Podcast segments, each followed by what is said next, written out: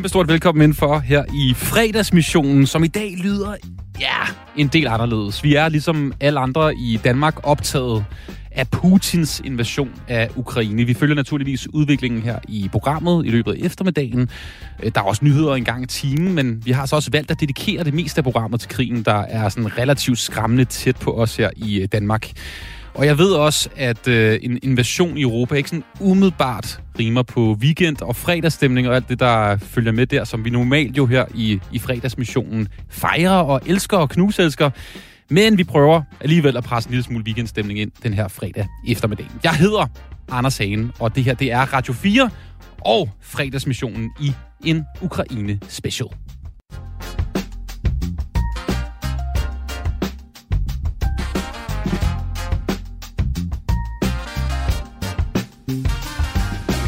Men ingen fredagsmission uden en rigtig god fredagsgæst. Hej Bubber. Hej. Velkommen til. Jamen, tusind tak. Tusind tak. Dejligt at se dig her i studiet. Komme. Jamen, selv tak. Ja, også i den her anledning her. Ja. Fordi det aftalte vi jo inden. Det, det, altså, det kan vi godt være ærlige om at sige, at vi aftalte det før, der kom krig. Det må man sige. Men jeg tænkte, Bubber, du kan jo også snakke med om Ukraine. Og, øh, 100 procent. Ja. Hvordan har du det egentlig med det hele? Jamen, jeg, jeg, jeg vil sige, jeg, jeg er sgu mere påvirket, end jeg havde troet, at, at jeg ville blive af det, fordi Øh, det er klart, hvis man har levet øh, nogle år, jeg er 57 år gammel, så har man jo både set og hørt og oplevet øh, øh, desværre flere gange. Altså, det kan være øh, golfkrig, det kan være Afghanistan, det kan være øh, øh, øh mellemøstligt øh, ballade, det kan være terrorangreb, øh, det kan være øh, i september, ikke, den 11. september, det kan være øh, øh, borgerkrig i Afrika. Altså, jeg har sgu set lidt af hvert. Jeg har også været for nogle år siden i Syrien, så, så man, man, man kan sige, det, det, det, Altså, jeg ved jo godt, at der findes onde mennesker øh, med, med, med rigtig kedelige øh, hensigter, og, og, og jeg synes, at, at øh, den sidste idiot er ikke født endnu, desværre. Altså, så, så der foregår altid ballade, og der er altid nogen, der, der, der, der, der ikke vil andre folk det bedste.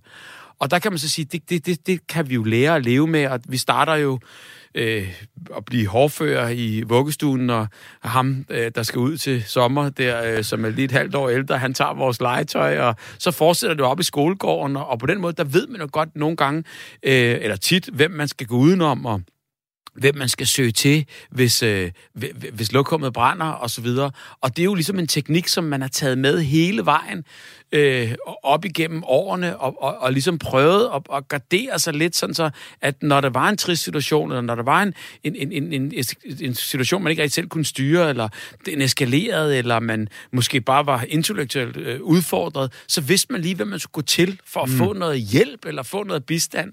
Og på den måde der, der, der, der, der synes jeg lige pludselig, at jeg kan mærke øh, Ukraine på den her måde, bare kigger ud i verden og tænker, øh, hey... Øh, Hvor er gårdvagten? Kommer hjælp os her, fordi, fordi det, det, det, det må være øh, det værste i hele verden, det her med, at man ikke kan sove om natten af frygt for, øh, hvad sker der øh, øh, lige om lidt. Er du sådan en nyhedshund, som, som, som opdaterer dig konstant? Altså, fordi jeg, jeg må indrømme, jeg, jeg sidder mm. hele tiden, og når jeg står, står op om morgenen, det første, jeg tjekker, er Twitter og TV2 News, Radio 4. Hvad, hvad sker der? Ja. Er der? Er der udbrudt krig? Øh, jeg føler det hele tiden, det følger, følger mig konstant. Ja. Hvordan har du det? Jamen, så tror jeg også, øh, jeg har det, jeg, jeg øh, kan sagtens lægge det fra mig, og hvis der er noget, øh, der har brug for mit fokus på, på, på, øh, på, på, på en koncentreret måde, så sidder jeg ikke og skæler til min telefon øh, på nogen som helst måde, men det er klart, altså at holde sig orienteret, synes jeg, ligesom at man skylder øh, i en moderne verden. Og så kan man så sige, så bliver man også nødt til at gøre det på, på mange medier, fordi hvis, hvis det kun bliver via sociale medier, øh, ja, det, altså også generelt i, i de store nationale medier, og i det hele taget internationale medier, så bliver vi jo fyldt med, med, med, med, med falske nyheder i hist og pist, og man kan sgu aldrig rigtig, altså bare så sent som her øh, i morges der, hvor, hvor Rusland påstår, at de ikke har øh, øh, gjort noget som helst forkert i Kiev, og de har ikke indtaget den. Og, og øh, ja, Ukraine beretter om, at øh, der er missilangreb og alt muligt andet, hvor man tænker bare, okay, hvordan kan en berette om missilangreb, og en anden sige, vi har aldrig smidt nogen? Så, så, så man tænker, nogen må lyve, og sådan er det hele tiden. Og det er også derfor, at jeg synes, det er vigtigt at være inde i det her flow, hvor man, hvor man ikke bliver afhængig af det, men, men at man holder sig orienteret, så man ved, hvad der sker omkring en, altså generelt. Og hvad, hvad i forhold til det her med at hjælpe? Nu nævner jo, du jo selv det her med, at ukrainerne står og, og skæver ud i skolegården. Hvem kommer og hjælper os? Mm. Hvor er gårdvagten? Hvor er NATO? Hvor er Vesten? Ja. Føler du selv personligt trængt til at, at hjælpe ukrainerne? Ja, det, det, det, det synes jeg. Jeg synes, vi skal stå sammen, øh, især som, øh, som europæer.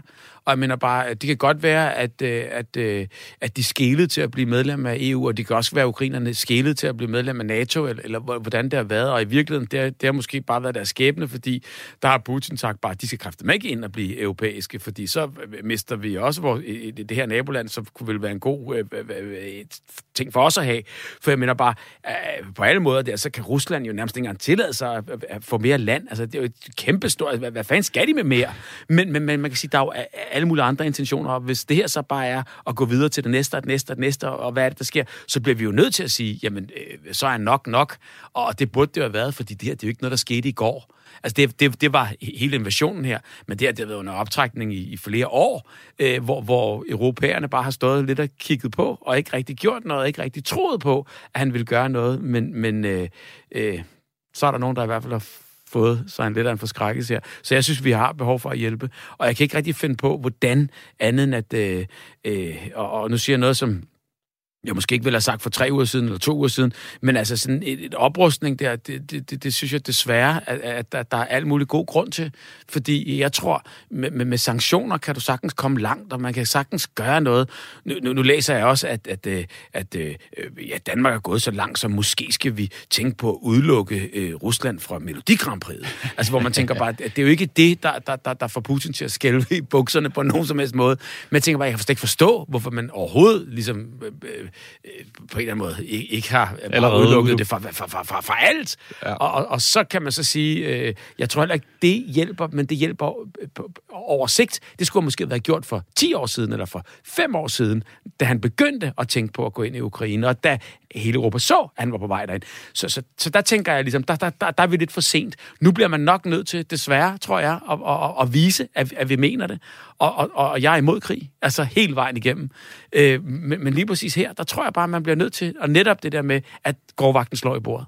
Og øh, netop krig og, og det der med at være både i Ukraine, men også være i trøjen, det er noget, vi skal snakke med dig om i dag, Puffer, mm. for du, du har faktisk prøvet det, det meste.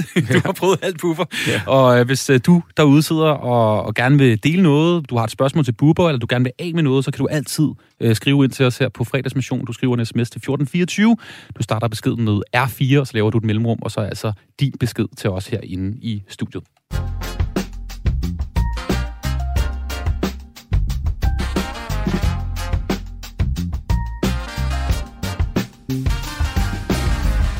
57 år gammel er du, Bubber. Det er det. Du har prøvet alt. Du øh, slår mig som en, øh, en ja-mand. Du siger ja til alt. ja, Nej, jeg kan godt lide en god udfordring. Og så kan jeg jo godt lide, ligesom på en eller anden måde, det er, at der sker noget. Altså, øh, jeg vil være rigtig ked af det, hvis jeg døde nysgerrig. Eller, det, det, det vil jeg, jeg, jeg, vil, jeg vil ikke være ked af at døde nysgerrig. Jeg vil være ked af at dø nysgerrig, hvis man ikke har udfordret den. Nysgerrigheden. Yes tilbage i 2009, der, der udfordrede du den også. Du var nemlig i Ukraine, fordi jeg, jeg var lige inde og google sådan, ja. har Bubber et eller andet connection til Ukraine? Selvfølgelig har Bubber det. du var bare i Ukraine for at... Øh, Ja, det må du hellere selv, selv fortælle øh, os her. Altså, du lavede et fjernsynsprogram på TV2. Hvad ja, skete der? det gjorde jeg. Jeg lavede et program, der hed øh, Danmark ifølge Bubber. Og så kan man sige, hvad har Ukraine med Danmark ifølge? Men øh, vi fulgte øh, nogle mænd i Danmark, som øh, i det her program, som øh, øh, skulle øh, have svært ved at finde kærligheden. De havde prøvet, været blevet skuffet tusind gange. Det var før, der var datingprogrammer. Ja, øh, Tinder i, og, og i, i, i den stil. Ja. Øh, så, så, så man kan sige, øh, de her mænd, øh, som har, har prøvet, øh, vidderligt prøvet kærligheden, øh, eller måske i mange sammen, har ikke prøvet, har ikke fået den ligesom sådan ind og mærke hjertet der. Øh, og, og det er jo, kan man sige, en kæmpe passion og en drivkraft for os mennesker. Så selvfølgelig skal man jo prøve forelskelsen og kærligheden osv. Og, og, og den er vi jo også drevet af på rigtig, rigtig mange måder. Og de her mænd, de øh, er blevet skuffet rigtig mange gange, og kunne ikke, det, det, det har ikke kunne lade sig gøre for dem. Så derfor er de så tyr de så til, ligesom du ved, det her med, at øh, hvor fanden finder vi en, øh, kærligheden? Og der bliver man jo drevet rundt i managen, og... Øh, de her mænd, vi fulgte, de havde så besluttet sig for at, at, at, at finde en kone, så de ville giftes med en russisk kone, fordi der var statsgaranti for, at det, det var ligesom øh, lykken. Og, øh, og, og, og der øh, besluttede øh, vi os i redaktionen, at vi ville simpelthen følge de her mænd og tage dem med på den her rejse, hvor de skulle møde de her koner, de havde skrevet lidt frem og tilbage med, øh, og så skulle de samtidig også ud på nogle dates med nogle andre, og så kunne de så sammenligne, kunne tage en med hjem. Aha. Og, og, og det var lidt ligesom... Det lyder de ikke her, så 2022-agtigt. Nej, det var, det, men, men det, var, det, det var ligesom sådan en, en, en, en måde, man ligesom, der, der, var, der var nogen, der simpelthen kørte rejsebureauer på den her måde, hvor, Ja. hvor folk købte en, en, en, en billet til kærligheden, kunne man sige, hvor de rejste ud og prøvede at finde det. Klart. Og, og, og de fandt så, øh, bureauerne fandt så øh, øh, ukrainske piger i det her tilfælde, som så var villige til ligesom at finde en dansk mand og gifte sig. Så begge parter gik ind på, med, med det her med med med, Med samtykke. Ja, og, og alle var klar. Ja. Så øh, vi vi fulgte de her mænd her i en lille by lige uden for Kiev, hvor øh, hvor, hvor, hvor der så var de her, det, det her øh, dating show, øh, som de så skulle deltage i, og der var nogle middage, og så kunne de så bagefter, den sidste aften, de så var der, skulle de så vælge en, som de så skulle gå ud med. Og så var det altså øh, tre af de her øh, fem mænd, så vidt jeg husker, øh, endte jo faktisk med at skrive videre og invitere øh, de her kvinder og, øh, op til Danmark øh, Okay. efterfølgende. Og- Og, øh, og hvordan det er gået 10 år efter, det har jeg ingen idé om. Men, men, men til gengæld, så var, var det jo... Øh, altså, alle mænd havde succes. Mm. Øh, mere eller mindre, og, øh, og, og, og på den måde, der lærte man jo også ligesom både en, en, en lille by, et lille samfund, man lærte de her kvinder, øh, jeg lærte de her kvinder at kende på, på, på, på, en, på en måde, hvor vi fik også lov til at komme ind bag facaden, og ligesom komme hjem med nogle af dem og se, hvad var det for nogle kår, og hvorfor var det, at de indleder sig på det her, og hvorfor er det så vigtigt. Og det store hele i, i den her overskrift, det var, øh, øh, at, at problemet er bare, at ukrainske mænd, synes de, de her kvinder, og det var det, som de sådan sagde alle sammen, og der var ens, øh, hvad hedder sådan noget, e-, ens betegnet for dem alle sammen, det var, at, at, at der, var, der var flere kvinder end, end mænd øh, øh, i Ukraine, så, så, så mændene var i undertal, så det vil sige, der var kamp om, om hver mand, og der var rigtig mange mand, mænd, som, som øh, var, var i militæret, eller som drak. Øh, ja. så, og, og det kunne de ikke bruge til noget, så derfor så ville de godt have vestlig. Og så tror jeg også, der var det, som var lidt ligesom, kan man sige, tabuet i det her, det var jo bare, at så tror de jo så, de kommer over og, og, og, og bliver fyldt med rigdom. Ja. Og det kan jo også godt ske, øh, men det kan lige så godt også være det modsatte. Der er sket mange ting i Ukraine siden 2009, øh, har jeg fornemmelsen af. Det må jeg Øh, sige, ja, men, ja. men hvilken kultur var det, du mødte dengang, da I var dernede? Jo, men man, man møder jo en... en øh, altså, man, man kan jo godt mærke, ligesom uden, uden at jeg har rejst i Rusland og kender Rusland øh, øh, øh, øh, som min egen bukselom, så ved jeg jo bare ligesom, at man, man har jo den der østeuropæiske kultur, der var i det. Det var ligesom på den måde, der var øh, øh, både madmæssigt, påklædningsmæssigt, øh, øh, jeg vil sige øh, sminkemæssigt, frisyremæssigt. Altså, du, man, man, man kan fuldstændig... Sådan, der er nogle parametre, man bare kan genkende øh, den her øh, østlige øh, øh, og gøre det på. Men, men til gengæld, så vil jeg så sige, gæstfriheden og hjerteligheden og, og øh, he, hele det rum, som, vi, som, som jeg oplevede, var bare øh, et stort hjerte. Altså, det, det, det var kolo enormt, og, og, og man kan sige, der var ikke noget øh, vestligt forskrækkelse, eller der var ikke nogen øh, fordomme på, på nogen som helst måde. Alle var bare velkommen, og, øh, og, og jeg vil sige, ja, vi havde det sindssygt hyggeligt øh, i, i, i, i den lille by. Og så hvis vi spoler tiden frem, så et par år senere, øh, for faktisk ikke så forfærdeligt mange år siden, så var du så i Syrien et helt andet sted. Ja. Men, men som minder måske lidt mere om Ukraine, som det er lige nu, sammen med fotograf Jan Graup. Og, Præcis, og det var sådan en helt anden historie, og det var i forbindelse med noget UNICEF, så, så man kan sige, der, der, der var der ikke noget øh, der, på, på- spil andet end folks øh, ægte liv. Og, øh, og ikke at siger kærligheden, og det at finde sin, sin, sin kommende kone, har, har noget med, det har også noget med ægtheden at gøre, så, så, så, så sandelig. Men, men, men vi var der i en helt anden mission, og, øh, og der var vi nogle af de første, som øh, kom ind ligesom legalt, som, som, øh, som Jan Grav, fotografen, sagde, i, i, i Syrien, fordi han har været i Syrien rigtig mange gange, årene før, øh, hvor han har blevet smuglet ind øh, for, for at tage de billeder, øh, fordi der var de ikke velkommen. Men nu prøvede man så fra Syriens side, fordi det var så inden, at, at- at det brød ud igen, at, at, at ligesom sådan åbne op øh, for, for øh, øh, i hvert fald UNICEF, så de kunne se, hvad det er, de var med til at hjælpe øh, af, af de her børn. Og der var øh, Jan så med for at, at, at, at, at fotografere altså alle begivenhederne, og der mærkede jeg jo ligesom så et, et land i krig, og øh, blev vækket en nat, hvor vi kunne se øh, angreb, øh, russisk angreb i øvrigt, Apropos. Ja, øh, som, som, som var, var allieret her med... med, med øh, Syrene. Præcis. Og, og, og det er jo, øh, kan man sige, gik ikke ud over os, men det var 40 km væk, fandt vi så ud af næste dag, om vi kunne se de her morterangreb der Vildt. om natten. Og, øh, og, og, og der fandt man ud af, hold da kæft, der, der, der, der, der er krigen sgu, altså rimelig tæt på. Men man føler bare stadigvæk, at det ikke rigtig ligesom havde noget med, med, med os at gøre øh, i, i den forstand.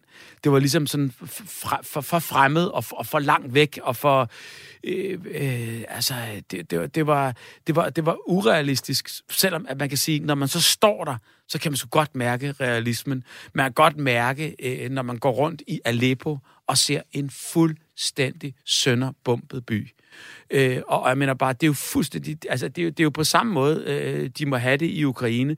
Det er et samfund, der ikke hverken har bedt om, om uro eller ballade, eller øh, om, om, om øh, oprør, eller om øh, borgerkrig på nogen som helst måde.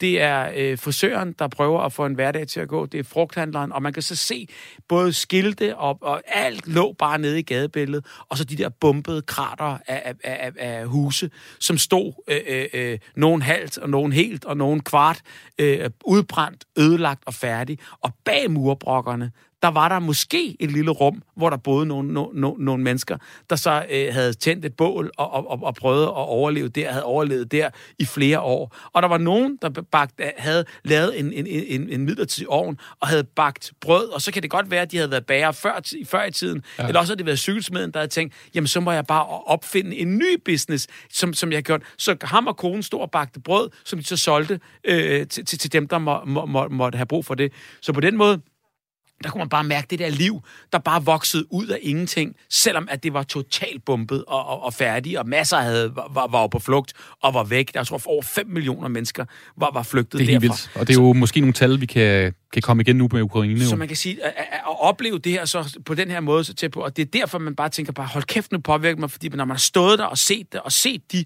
øh, øh, øjne på de unger, som, som, som bor der, og, og, og man kan jo se, det er en by, der har fungeret, en by, der har været i orden, en by, der har været flot, en by, der har været levende, og en by, der har fungeret, som så bare er ødelagt med, med et pennestrøg på, på, på, på en uge. Ikke? Altså, det, det er jo...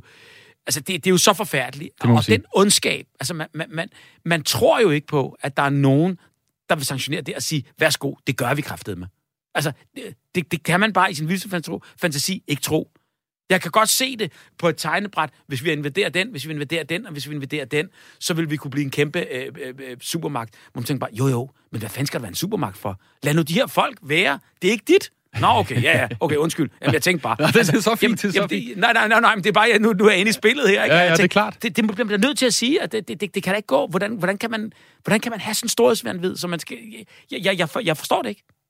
Bubber, du har mega meget på hjerte, og vi skal forbi en hel del øh, de næste 20 minutter, 30 minutter her på, på Radio 4. Husk, du kan altid smide en besked ind til os på, øh, på R4 øh, mellemrum, og så, så din besked, det er nummeret 1424, du skriver til. Og vi skal også forbi vores reporter om ikke så forfærdelig lang tid, hvor øh, det er Pernille, som er taget til demonstration foran Christiansborg i København, hvor der faktisk er en masse mennesker samlet. Men vi skal lige høre et nummer, som du har taget med, mm. Bubber, som faktisk måske passer meget godt til, til situationen lige nu. Vi skal høre et nummer fra Colby. Ja, og det er jo ligesom, kan man sige, et helt cool, det er chiller nummer, det er, det, det er sådan en fredagsstemning, det er i hvert fald lægge op til weekend, det er sådan dejligt, behageligt, lige derud af, hvis man ligger i en bil eller på en cykel, eller har øh, Airpods i ørerne der, så kan man virkelig bare øh, øh, øh, chille afsted til det her nummer her.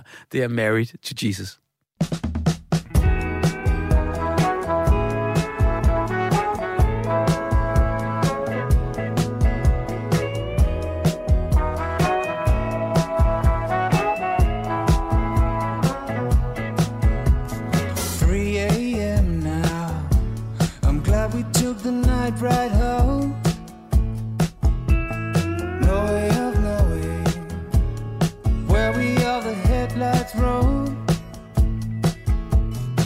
Stuck here on the backseat, music's getting louder.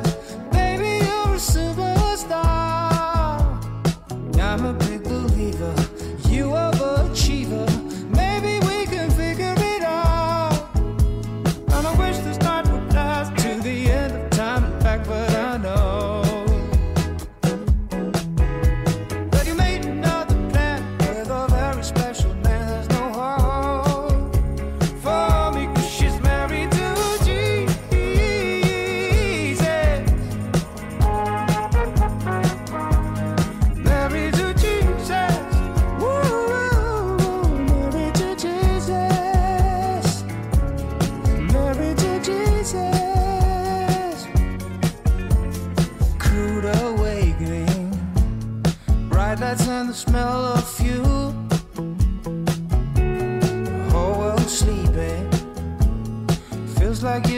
what you do. We've been close for hours, drove through some showers. Baby, you're a superstar. Make me a believer, you overachiever.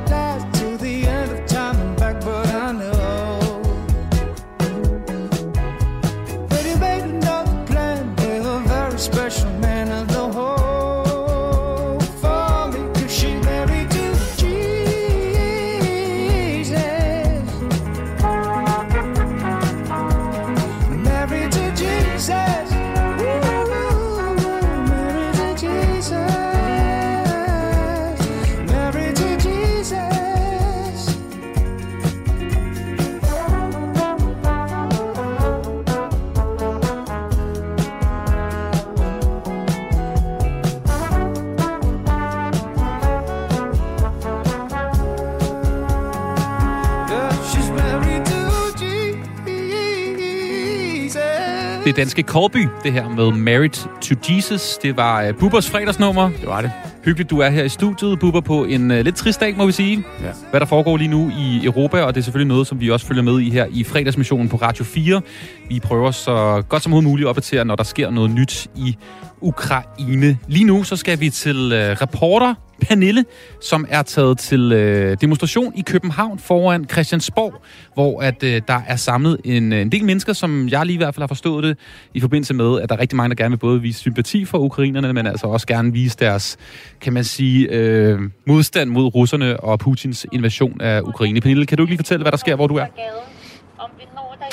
Jo, det kan du tro, Anders. Jeg står her foran Christiansborg, og det er sådan, at vi startede for en lille halv time siden, og lige siden er der bare stemlet mennesker sammen herude foran.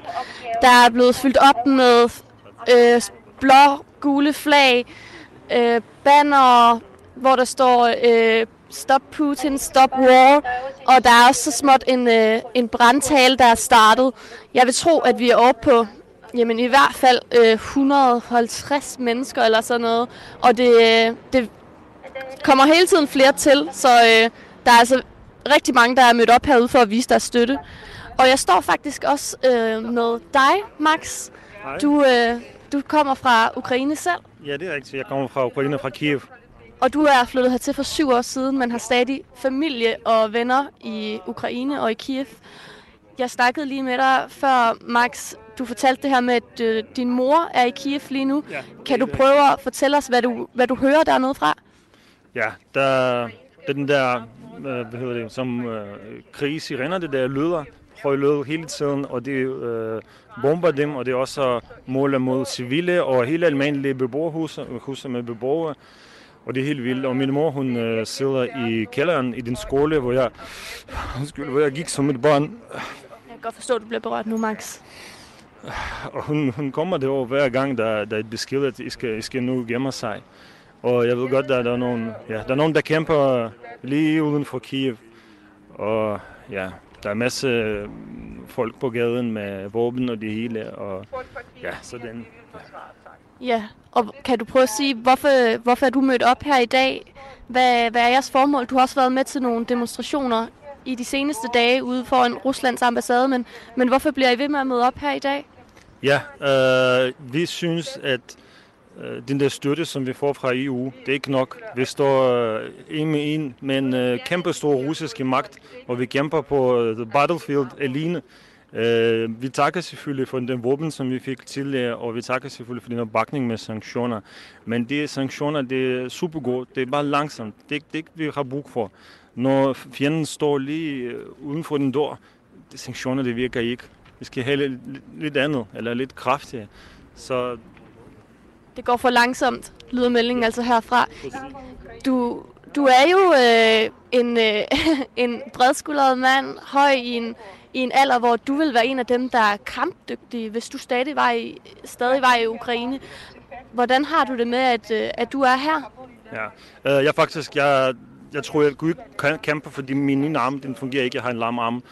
Øh, men jeg vil stadig gå i, og, og tage våben i hænderne, fordi lige nu, er tror, det er alle der mænd, der gør det. Der, det er vores land, og vi skal forsvare det. og jeg er klar. Jeg overvejer faktisk at tage tilbage. Men jeg også har familie her, og jeg har min datter her. Og jeg tænker først muligvis, at jeg skal prøve at uh, få mine forældre og svigerforældre i, i sikkerhed. Muligvis her, muligvis i Polen, det vil jeg ikke. Og så jeg overvejer at tage det over. Okay. Det er nogle, det er nogle vilde tanker at gå med herhjemme og, og være så langt væk fra, øh, fra alle dem, du har efterladt i Ukraine og ikke ved, hvornår du øh, kommer til at se igen. Hvad er sidste nyt fra din mor? Øh, hun er i Kiev lige nu i en kælder. Tror du, hun, hun kommer ud en af de kommende dage, eller hvad, hvad siger hun til dig af hendes planer? Ja. Det sidste, det sidste, jeg fik, det var så meget rørende. Jeg fik et tvivl. Uh, øh, hun skrev til mig, uh, vi, vi fik lov til at gå ud, så kom jeg hjem, så jeg tager bad, og jeg kom til uh, som en uh, lægehus, hvor hun fik en, en, en stik, et eller andet medicin. Så hun siger, at det er forår udenfor, det er så varmt og dejligt, sol skinner. Ja. Men nu skal jeg tilbage til kælderen. Ja. Det er helt forfærdeligt. Ubærligt. Det er ubærligt, lyder meldingen herfra, og demonstrationen fortsætter altså, og jeg øh, følger selvfølgelig med herude.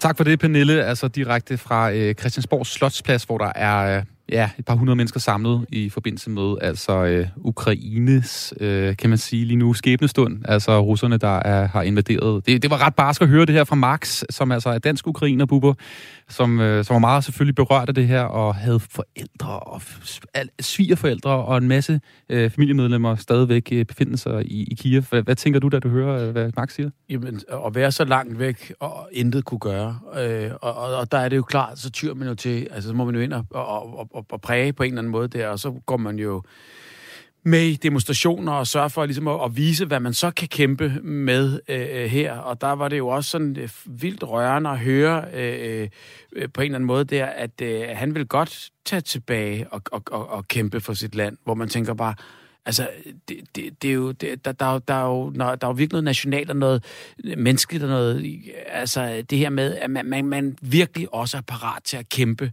øh, for, for, for sit land, øh, når man er væk, og når man er i sikkerhed. Altså det siger jo også lidt om, om de følelser og, og alt det, der er på spil. Og, øh, og, og det, er jo, det er jo også mange gange det, der driver folk øh, til, til, til det her, fordi jeg tænker, øh, øh, der kan ikke være nogen, der er for krig, altså andet end øh, diktator. Så man kan sige, hvis nu bare folk lød værd med at, at, at, at gå i krig, så vil der ikke være krig. Men, men, men det er jo klart, der er jo følelser, og der er jo alt muligt, og der er det jo... Øh, der er det jo, hvis man så bliver tvunget op i en krog, så, så i sidste år, altså, det er jo meget naturligt, så er der måske ikke andet at gøre, end, end, end at slå til. Og, øhm, og, og det er jo så det, som man kan høre, at øh, det, det, det, følelserne løber af med folk, og derfor sker det. Og øh, der er faktisk et spørgsmål til dig, Bubber, her fra en lytter, der hedder Nico. Mm. Hej, jeg har lige et spørgsmål til Bubber. Hvis nu krigen spreder sig, øh, og breder sig, og Danmark bliver trukket ind i det, vi har jo faktisk svoret at beskytte Estland, Letland og Litauen, altså tidligere Sovjets øh, republikker, øh, som lige nu er grænsende op til Rusland, og jeg forestiller mig heller ikke sover så godt om natten. Øh, så er jeg i hvert fald villig til at trække trøjen og beskytte øh, dem og vores levevej. Er du også villig til at trække trøjen? Det er jo nemt at sige, at man vil gøre noget, men vil du også gøre det, selvom det vil koste det ultimative? Altså, det, det, det er jo rigtig, rigtig svært at svare på, fordi man kan sige, vil man ikke kæmpe for sit land? Jo, det vil jeg. Øh, det vil jeg. Øh, øh, jeg. Jeg har prøvet at være i trøjen. Øh, øh, jeg er ikke uddannet. Jeg har ikke noget med det at gøre. Jeg, jeg, jeg ved ikke, hvordan... Øh, jeg er pisse bange for våben. Jeg er pisse bange for krudt og øh, kugler og, og, øh, og hader sådan noget militærlort der. Jeg har faktisk Men- lige klip, nemlig, men- hvis jeg bare lige høre det, fra dengang du var med BS og lavede Ja. Bubber BS ja. I trøjen, øhm, som, ja, vi kan lige høre, hvordan det lød. Der er nogen, der har konstrueret det her til at tage andre folks liv. Og det er bare usmageligt. Og så er man selv hoppet med i galejen og kan mærke, at man får et lille kick af braget, af øh, adrenalinpumper, fordi man ved, at det her det er dødsens farligt, og det er fuldstændig alvor. Du står med en håndgranat i hånden, sammen med BS, øh, hvor du i de her tre måneder skulle, skulle være i trøjen Ja. og, Ja, og lære at være præcis. militæret. Øhm, hvordan lyder det her nu, når du hører det? Jamen altså, jeg, jeg kan sagtens genkende de der følelser og fornemmelser, der, det, det var at stå med sådan noget øh, øh dødsens farligt. Øh, jeg vil ikke kalde det legetøj, men altså, det er i hvert fald på en eller anden måde der noget, noget, noget alvorligt isenkram. Og, og der vil så sige bare at, at være der og gøre det der og stå ude i frontlinjen, altså det har aldrig rigtig helt 100% været mig, men jeg tror, man vil kæmpe. Alle må kæmpe med det, de er rigtig gode til. Og der tror jeg, jeg vil, jeg, jeg, jeg vil, jeg vil vælge at, at, at rapportere derfra, eller jeg vil vælge at, at, at gøre noget andet øh, øh, øh, end lige præcis det her, og, og håbe på, at der var nogen, der var bedre til at slås, og bedre til at gøre det. Men det er dermed ikke sagt, at jeg ikke vil kæmpe for mit land, fordi det, det vil jeg, eller kæmpe for andres frihed. Og jeg vil til hver en tid øh, øh, hjælpe, hvis, hvis man kunne. Øh, det, det, det gælder om ligesom at, at tage masken på sig selv først, og så giver man masken til andre. Er det ikke det, de siger i flyvemaskinen?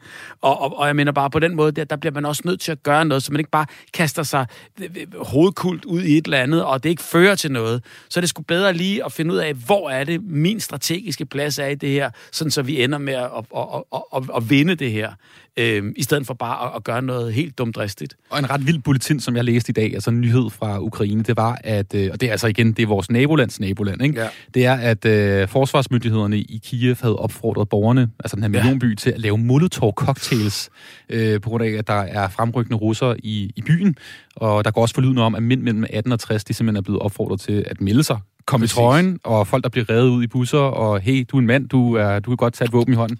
Øhm, da du var i, i militæret sammen med BS der, øhm, kan du fortælle lidt, hvor, hvor meget kræver det sådan en, øh, en undskyld, en spinkelmand som dig, ligesom mig? Øh, kunne vi overhovedet gøre noget godt i militæret, tror du? Kunne vi gøre noget? Jamen, altså, du vil jo være i radiotjenesten, ikke? Altså, øh, så sprede propaganda. det, det, og og, og, og, og det, det vil du være den bedste til, øh, fordi du vil kunne betjene de knapper, du vil kunne vide, øh, hvor, hvordan man øh, gør det her, hvordan man taler øh, roligt og, og, og fattet i en mikrofon. Altså, du ved, der må vi finde ud af, at vi alle sammen, øh, øh ligesom kan man sige, gør det, vi, vi, vi er skabt til, og, og, det, og det, vi bedst kan. Fordi hvis man samler et hold, og det er jo det, der er med, med, med det bedste team, om det er fodbold, eller om det er krig, eller om det er øh, kunst, eller om det... Altså, hvis man samler de folk, der er bedst inden for de områder, til lige præcis de her skills, så, så, så vinder vi. Og, og, og, og det er jo det, der er i det, det er bare, at man må finde det rigtige hold og det rigtige det team der. Og, og der tror jeg øh, på en eller anden måde, med, med det jeg har set og det jeg har gjort, altså man skal også brænde en, en lille bit smule for det. Og der er det klart, der, der hjælper det jo lidt på den måde, hvis man kan kalde det en hjælp, at hvis det går ud over en selv, så brænder man jo øh, for, for, for, for ligesom at, at løse den her konflikt.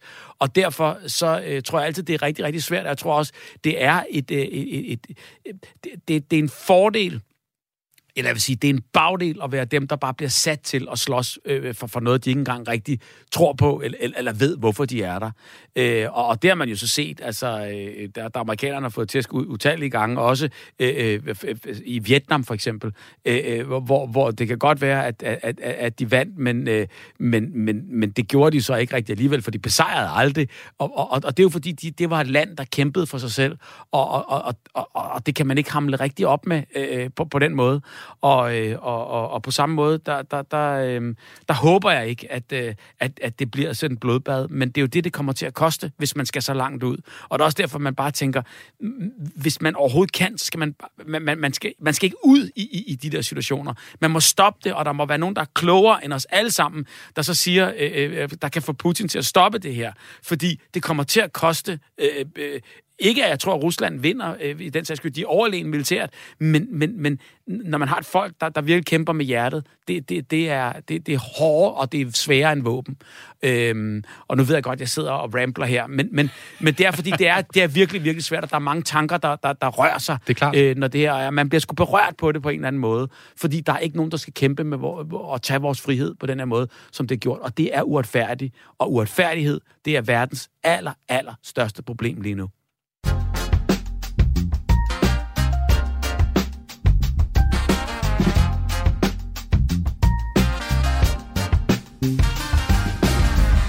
Bubber er fredagsgæst her i Radio 4's fredagsmission. Jeg hedder Anders Hagen, og det her det er et program, der sender hver fredag. Og i dag lyder det en lille smule anderledes, fordi at øh, der selvfølgelig er krig og kaos øh, meget, meget tæt på os her i Danmark.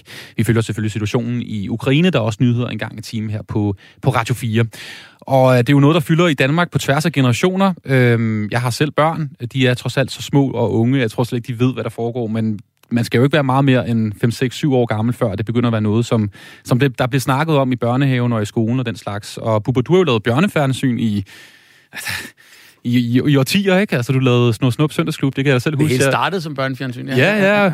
Bubber Spadekar Ja. ja. på Kanal 2, øhm, og fra 94 til 2005 var du på TV2, hvor du lavede blandt andet altså Snor Snups øh, søndagsklub. Mm. Jeg forestiller mig også, at du har stået i situationen øh, som vært, men også som far, hvor du skulle ligesom prøve at fortælle, hvad der foregik i den store verden. 11. september, Golfkrigen, Jugoslavien i, i start 90'erne. Der har været mange øh, episoder, hvor der har været folkedrab og folk, der er, er kommet galt afsted. Øh, synes du, at børn skal vide, hvad der foregår? Det synes jeg. Ja. Det synes jeg i høj grad. Og det var hele missionen med at lave øh, øh Snorstrup Søndagsklub. Det var jo for at fortælle, hvad, hvad er det, der sker i verden. Det var jo en svar på sådan en aktualitetsudsendelse for, for børn, altså hvor vi havde alt muligt andet bla- blandet ind i det, øh, plus tegnefilm og, og det hele. Men vi tog emner op, der var relevante, og emner, der havde noget substans, og emner, der, der ligesom var oppe i tiden. Og det er jo klart, at øh, når, når, når, når så øh, øh, øh, kronprinsen og, og kronprinsessen blev gift, øh, så, så øh, snakkede vi om det, og, og, og, øh, og det var på den måde, det ligesom sådan foregik. Og så var der selvfølgelig også 11. september, og alt hvad vi røg ind i af, af af ting, som er øh, Øh, også måske mindre fedt at snakke om, men som, som, som rører sig. Og det er klart, når, når øh, fjernsynet og når medierne kører på fuld tryk, og man er 6, 7, 8 år, forstår halvdelen af det, og forstår ikke noget af det alligevel. Og, og, og de bliver ved med at sige, jamen, øh, øh, nu er det tæt på Danmark, øh, det kommer også til at gå ud over Danmark, og så videre, så videre, videre. Så ved vi jo også godt, det er måske ikke det, de i første omgang, de mener med, med, med missiler og våben, men det kommer til at gå ud over, at hvis vi begynder at, at opskrive under på for mange sanktioner, så kan det være, at Rusland betaler tilbage med at hive priserne op, og på den måde, så går det indirekte ud over os. Men hvis man er 6 eller 7 år, så forstår man det jo som, at man ser brændende hus i fjernsynet, og det, det er tæt på os, og det kommer også til at gå ud over os. Så tænker man bare, hold da kæft. Altså, øh, det kan være, ikke siger noget, det kan være, at man, man, man bare går rundt og tænker det, det kan være, at man, øh, det kommer først nogle dage senere, men det er 100 procent, at det, alle unger på den måde reflekterer over, over øh, det, som de voksnes bekymringer og, og sover og glæder selvfølgelig også. De kan se det, de kan genspejle det, og det er også derfor, man siger, hvad man siger, små gryder har også ører. Altså, det er jo ligesom på den måde der, de hører sgu, hvad der sker, og hvis man ikke tror det, øh, så kan man godt tro om igen. Og derfor er det meget, meget vigtigt, at man, at man snakker med sine børn om det. Man skal selvfølgelig ikke fortælle om, om, om, om, øh, om, om, om øh, øh, alt det værste i hele verden, og give dem mareridt over, over, over noget, der aldrig nogensinde kommer til at ske. Men sig, det er en mulighed, og, og, og, og det, det er så langt fra os nu, så selvfølgelig kommer det ikke til at ske for os, fordi vi, vi er medlem af os, og for, fortæl, vi har nogle gode venner, der, der prøver at passe på os, og det er også derfor, du skal få nogle gode venner, der kan passe på dig, og der kan hjælpe dig, for vi kan ikke noget alene. Men når der er noget, der er uretfærdigt, når der er nogen, der er, det skal vi ikke finde os i, og der skal vi blive nødt til at hjælpe. Så på den måde bliver man nødt til at forklare dem, øh, måske bare i, i, i store floskler, uden at gøre dem bekymrede, hvad, hvad det er, de egentlig siger i fjernsynet. Så eksempelvis altså brændende huse og folk, der bliver myrdet og skudt, og hvad missiler det er. og den slags. Vil, Ja. du, vil du også tænke, at børn skal se det? Altså, Nej, jeg vil ikke, jeg vil ikke men, men, men de kan ikke undgå det. Nej. Fordi det kører jo, øh, øh, det er jo ikke noget med, at, øh, at øh, børn er lagt i seng i dag, øh, øh, når, når der kører nyheder, som de var, da jeg var helt lille. Øh, øh, nu, nu kører det jo 24-7. Så på den måde, der har de set, eller kommet forbi et, et, et, et, et billede på en skærm, eller øh, set det på øh, et fjernsynsapparat, et, et eller andet, har de set de her ting her, og der bliver man jo nødt til at forklare. Altså hvis man bare siger, at det er ikke noget, eller det er bare en film, det tror jeg ikke på alligevel, for de kan godt mærke bekymringen. Men derfor bliver man nødt til at sige, ligesom, at det er jo ikke, man bør ikke forklare, øh, at det, det kan lige så godt ske her. Der bliver man nødt til at sige, det er langt fra sikkert, at det sker her. Det kommer ikke til at ske, men der er nogen, der vokser op til det, det her, i, som bare tilfældigvis og uheldigvis bor i en anden del af verden. Og sådan har det altid været, og vi skal nok klare os, og så videre, så videre, så videre. Så det er håb, håb, håb, håb, håb med håb på. Og hvad er det vildeste, du har oplevet med, med børn? Du har jo interview, altså, altså, du har interviewet 1000 børn. Mm. Måske endda flere. Mm. 10.000. Altså, hvad er det vildeste, du har oplevet, som, som børn at kunne reflektere over og vide omkring øh, en krig eksempelvis? Har du oplevet noget vildt? Nå, men det, det vildeste er jo bare, at, at man, det, er jo, det, er jo, det er jo fokus. Altså, det der er i det, det er, at jeg har stået i Syrien og snakket med børn, altså, hvor, hvor de intet har haft. Altså, intet. De kan huske, hvordan de havde det, men de har intet lige nu. Og så står de alligevel og glæder sig over en blomst, de har plukket, øh, øh som det så endte med, at jeg fik den blomst, der var vokset op af mur. Altså, at de ser det skønne i, i, i, i, i lorten. Altså, det, det, det det, der er det fede. Og hvis vi kunne lære det, eller hvis vi kunne øh, tænke os tilbage til, hvordan vi kunne tænke positivt ud i det. Fordi det, det er jo lige præcis det, der sker som voksne. Der bliver vi bekymrede, der bliver vi ængstelige, så vi ser ikke udgangen, vi ser ikke håbet, vi ser ikke blomsten, vi ser ikke de her ting her, fordi vi ligesom er koncentreret om alt muligt andet. Men børnene, på den måde, der har de jo alt, alle de skønne sanser i, i, i fuld øh, øh, behold, så, så de ser udgangen, de ser håbet, og det er det, man skal rette dem hen på, og det er det, man skal vise dem, at der er en vej ud af det her. Ek- Eksempelvis øh, i morgen, øh, der er der jo MGP mm. på Danmarks Radio, Ja. altså børne-MGP, måske en af de største aftener for, ja. for, for unger, og i øvrigt også voksne. Jeg synes, Ja. det er helt genialt. Øhm, der har jeg også sådan tænkt allerede sådan i dag, øh, sådan, ah, kommer de til at lave noget om det her? Skal de fortælle om Ukraine? Fordi der er jo altså, sindssygt mange børn, der sidder og ser det her. Hvad vil du ja. tænke, hvis du skulle være vært på sådan et øh, børnemelodi Grand Prix show? Jamen, nu kan man så sige, at lige præcis Børnemelodi Grand Prix-showet, øh, øh, der, det er jo et, ligesom et univers, der er jo konkurrencepræget, ligesom mange voksenprogrammer i øvrigt også er, alt for mange måske, er konkurrencepræget. Det har intet med virkeligheden at gøre på den måde. Øhm, og, og der vil det måske være malplaceret at, at, at, at, at lave for meget øh, ballade i det, men, men, men på Danmarks Radio, der er der for eksempel ultranyt for børn. Og det er jo fantastisk, ligesom, at man kan sige der, der kunne man jo godt ligesom sådan måske starte med at og, og, og, og, og måske også gøre en god reklame for, at der findes noget, der hedder ultranyt, og så, og så sige bare, jamen vi har sgu inviteret, øh, kan I synge? Nej, det kan vi ikke, men vi vil godt prøve, vi har lavet en sang, og vi har lavet måske en støttesang til Ukraine. Og så måske starte med den der, og så sige bare, alt det, alt, alt, alt det øh, som, som øh, de ukrainske børn ikke oplever lige i øjeblikket, det, det må vi bare opleve for dem, og så må vi nyde den her aften øh, endnu mere, fordi, og, og, og sætte pris på, og tak, være taknemmelig for, at vi har sådan en aften her, og så komme videre i det. Øh, øh, det, eller måske bare slet ikke nævne det med et ord, fordi at, at, det, at det er et, et kunstigt univers øh, på den måde. Jeg ved ikke, om du også har lagt mærke til, øhm, til øh, coronapressemøderne og generelt Jo. de pressemøder, der har været Jo. med statsministeren. Der har der altid været et, et barn fra børneavisen. Ja. Og, og det er sjovt, fordi det er som om, at de altid stiller de bedste spørgsmål. Jamen, og sådan er det jo tit. ja, men føler du også, at der bliver lavet for, midt, altså, der bliver lavet for lidt sådan, øh, indhold, kan man sige, omkring nyheder til børn? Altså, øh, der, der er for lidt fokus på, at der sidder rigtig, rigtig mange danskere, som faktisk er under 18, som måske... Ja, men det, det, det, det er måske det, øh, der, der øh, kan man sige, det, det er jo rigtig svært, fordi du ved, så, så skal det være nyheder, hvor meget skal det tage sig af det, hvor, hvem gør det, og uh, gør vi det alligevel, og hvem gider læse det, og er der nogen, der køber det? Altså, det er jo rigtig, rigtig svært kommercielt at drive noget på det der, og det er også derfor, at det klæder jo Danmarks Radio fantastisk at have de her ultranyheder, og der synes jeg, de gør rigtig, rigtig meget. Og så er, har flere øh, øh, aviser jo prøvet med det her at lave en børneavis, og det findes jo, øh, så, så der, der, der, der, der findes tiltag, man skal bare opsøge det, og jeg synes, det er en, er en, en, en fantastisk idé, altså, øh, at, at man ligesom sådan måske kan finde nogen til at gøre endnu mere ud af det her, fordi der er et kæmpe behov for det, og så især også, fordi det hele rykker bare tættere og tættere på, og, og det bliver mere og mere tilgængeligt, alt det, vi ser og oplever. Så det er en forskruet verden, hvis man ikke tager fat i den, eller i hvert fald, hvis man ikke tør tage fat i den. Bubber, det har været en fornøjelse at have besøg af dig her i øh, fredagsmissionen på Radio 4. Øh, du må have en fantastisk weekend, I lige måde. og tak for de gode øh, råd til, hvordan vi snakker med ungerne omkring, øh, omkring Ukraine, fordi det er, jo, det er jo i hvert fald vigtigt. Ja, vi skal nok få en god weekend, men altså lad os ønske alt det bedste til øh, ukrainerne der, og så øh, håbe på, at, at, at de også får øh, en weekend, der ikke bliver for, for ulidelig, fordi jeg må håbe på, at, øh, at der ikke bliver for mange kampe, fordi det er det, jeg, jeg, jeg, jeg, jeg kan ikke holde ud at tænke på det. Portrætalbum. En gæst. Et musikalbum. Og masser af gode historier. På en eller anden måde blev det sådan lyden på et savn. Vært Anders Bøtter dykker ned i tiden, musikken og de minder, den sætter gang i hos gæsten. Der var retning på det, følte jeg. Jeg troede på det, han sang. Bliv suget med ind i, hvad musikken gør ved os. I Portrætalbum fredag fra 17 til 19. Eller som podcast, når det passer dig. Musikken, det er altså en gave, man har hele livet. Radio 4 taler med Danmark. Og det er øh, fredagsmissionen, du, du lytter til her på, på Radio 4. Vi laver lige udskiftning her i studiet. Vi siger hej hej til Bubber. God weekend! God weekend til, til Bubber, og så siger vi uh, velkommen til dig, Peter Ernst Rasmussen. Ja, tak. en god flyvende udskiftning. Ja, Jeg tror aldrig, vi har lavet den udskiftning før i, i mediehistorien. Den er god. Den er god. Det er øh, krigen i Ukraine, vi selvfølgelig snakker om her i den her særudgave af fredagsmissionen. Og til at forklare lidt mere om den øh, militære situation, så har vi altså dig, øh, Peter, med. Du er øh, redaktør på forsvarsmediet Olfi, yes. og så er du også øh, vært på programmet Frontlinjen her på Radio 4. Peter, helt ærligt, øh, Rusland har jo allerede sat sig på, i hvert fald virker det til, de, de vigtigste steder i Ukraine lige nu, øhm, og de er også på vej ind i Kiev, det er i hvert fald det seneste, jeg har hørt med kampe der. Øh, har Ukraine stadig en, en chance militært?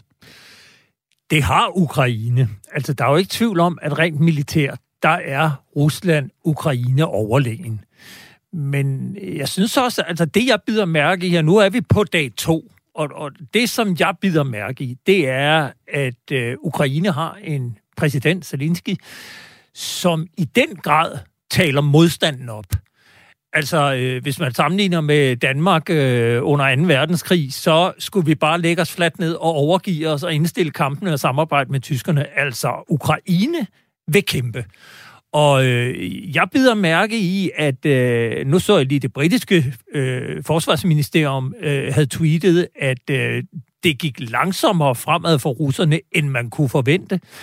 Jeg så på et tidspunkt, det blev så ikke bekræftet, men jeg så nogle billeder, øh, som øjensynligt var øh, ukrainere, der havde øh, sendt noget mod øh, en, en russisk lufthavn, der var sat i brand. Øh, Øh, så, så altså, der er modstand, og øh, det, som jeg også bider mærke i, det er, at man, øh, den ukrainske præsident, Zelensky her, har jo bedt alle våbenfører, ikke bare mænd, men også kvinder, øh, tage, kom og få et våben og tage kampen op. Altså, øh, lav dine egne Molotov-cocktails og øh, tag kampen op. Og, og det synes jeg siger noget om modstandskraften.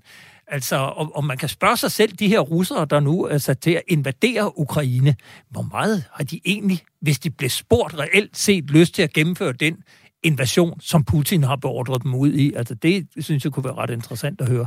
Øh, Jeg hørte også det med de Molotov-cocktails der. Det, i- jeg ved ikke særlig meget om militær taktik og den slags, men jeg har da spillet mine krigsspil. Molotov-cocktails virker, virker en smule naivt i forhold til det, altså state-of-the-art russiske tanks og den slags. Fuldstændig korrekt. Hvad, hvad, hvad tænker du det, det betyder sådan rent...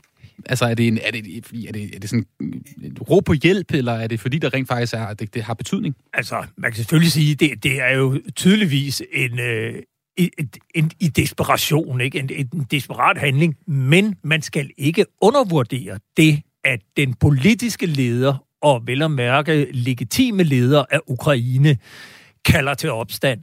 Og øh, jeg synes jo øh, jeg synes på flere punkter, at det faktisk er interessant at øh, sammenligne lidt med, hvad der var, der skete under 2. verdenskrig. Hvis vi bare tager i Danmark, altså der lagde vi os fladt ned. Øh, de rullede bare ind over grænsen øh, i Sønderjylland, og så var vi besat.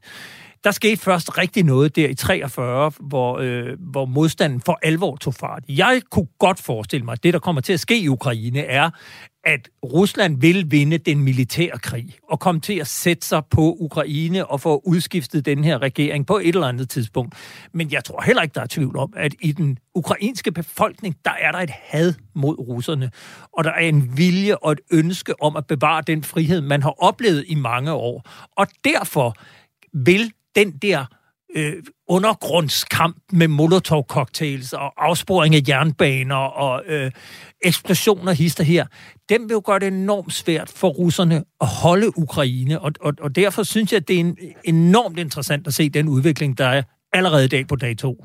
Og jeg har lige et, øh, et klip her med præsident Zelensky, som altså er Ukraines præsident øh, fra i går. Han har holdt mange taler, han har været meget på Twitter, mm. lavet meget, øh, mange videoer og Ja. den slags. Det, det Og er hvor han ret, står i t-shirt og er ligesom bare, øh, jeg er klar. ja, og her et, øh, et klip fra en tale i øh, går. А дальше по-русски. Сегодня я инициировал телефонный разговор с президентом Российской Федерации. Og her øh, er det selvfølgelig ikke dansk eller engelsk, Zelensky han øh, snakker på, men altså øh, øh, russisk direkte, hvor han øh, fortæller, at han øh, faktisk gerne vil snakke med Putin direkte. Øh, og derudover har han også sagt, at vi ikke er bange for noget, vi er ikke bange for at forsvare vores land, vi er ikke bange for Rusland, har han sagt i de her taler. Det lyder meget aggressivt, og du har også sagt det, øh, altså også øh, tidligere, da vi snakkede sammen, og du har også nævnt det her nu, altså at du laver den her sammenligning til 2. verdenskrig og Winston Churchill, Præcis. som øh, elskede det der med nogle gode brandtaler, blandt andet øh, den her. On to the end. We shall fight with growing confidence and growing strength in the air. We shall fight on the beaches. We shall fight on the landing grounds. We shall never surrender. Winston Churchill, altså, som var øh, selvfølgelig leder af Storbritannien under 2. verdenskrig, og det her var altså i The Darkest Hour, hvor han holdt den her brandtale til, øh, til britterne, da, da tyskerne lavede øh, angreb med fly.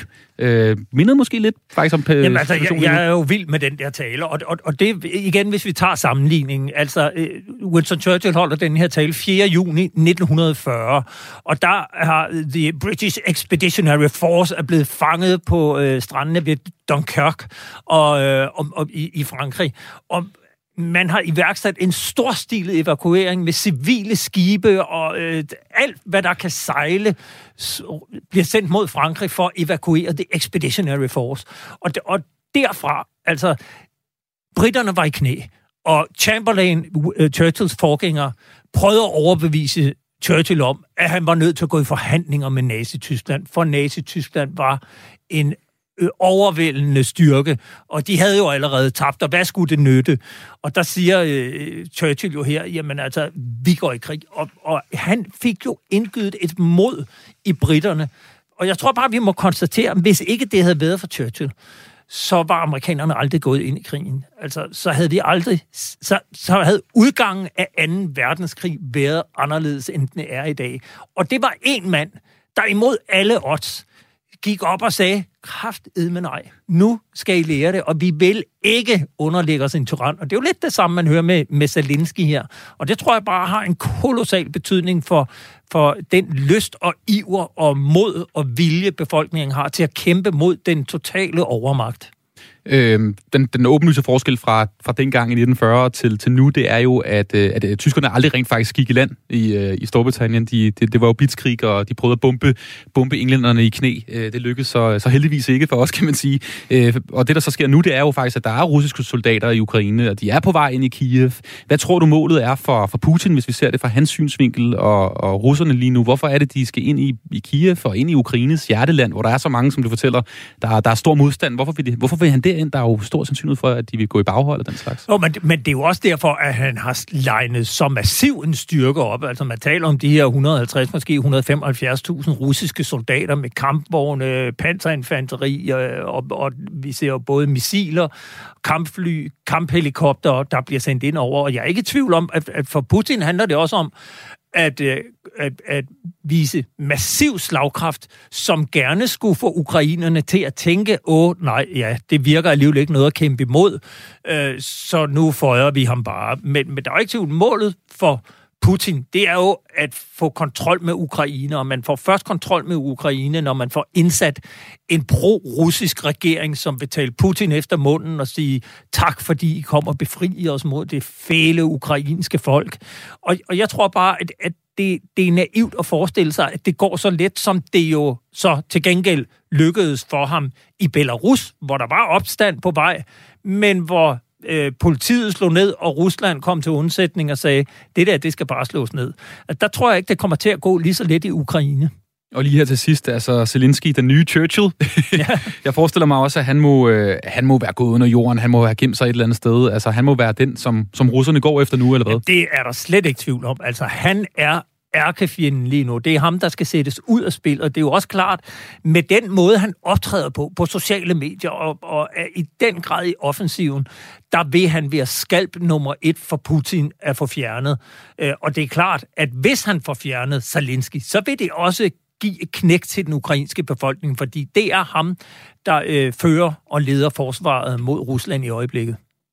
Jeg ved, det er, det er svært at spå, øh, også selvom man, øh, man sidder på forsvarsmediet Olfi, men øh, hvad, hvad tænker du her? Øh, hvad, hvad tror du, der kommer til at ske? Altså, nu er vi på dag to, men hvad, Altså, hvad jeg- er din fornemmelse? Jeg, jeg havde regnet med, at det var gået enormt nemt. Og, og man må også sige, alt andet lige, altså øh, russerne er jo kommet dybt ind i Ukraine. Vi hører allerede, de er til stede i Kiev. Øh, jeg har ikke set, hvor mange styrker de er inde med, men, men altså, jeg må da sige, øh, på øh, fredens og frihedens og demokratiets vegne, så, så bliver jeg opmuntret af at, at se de her videoer med Zelensky.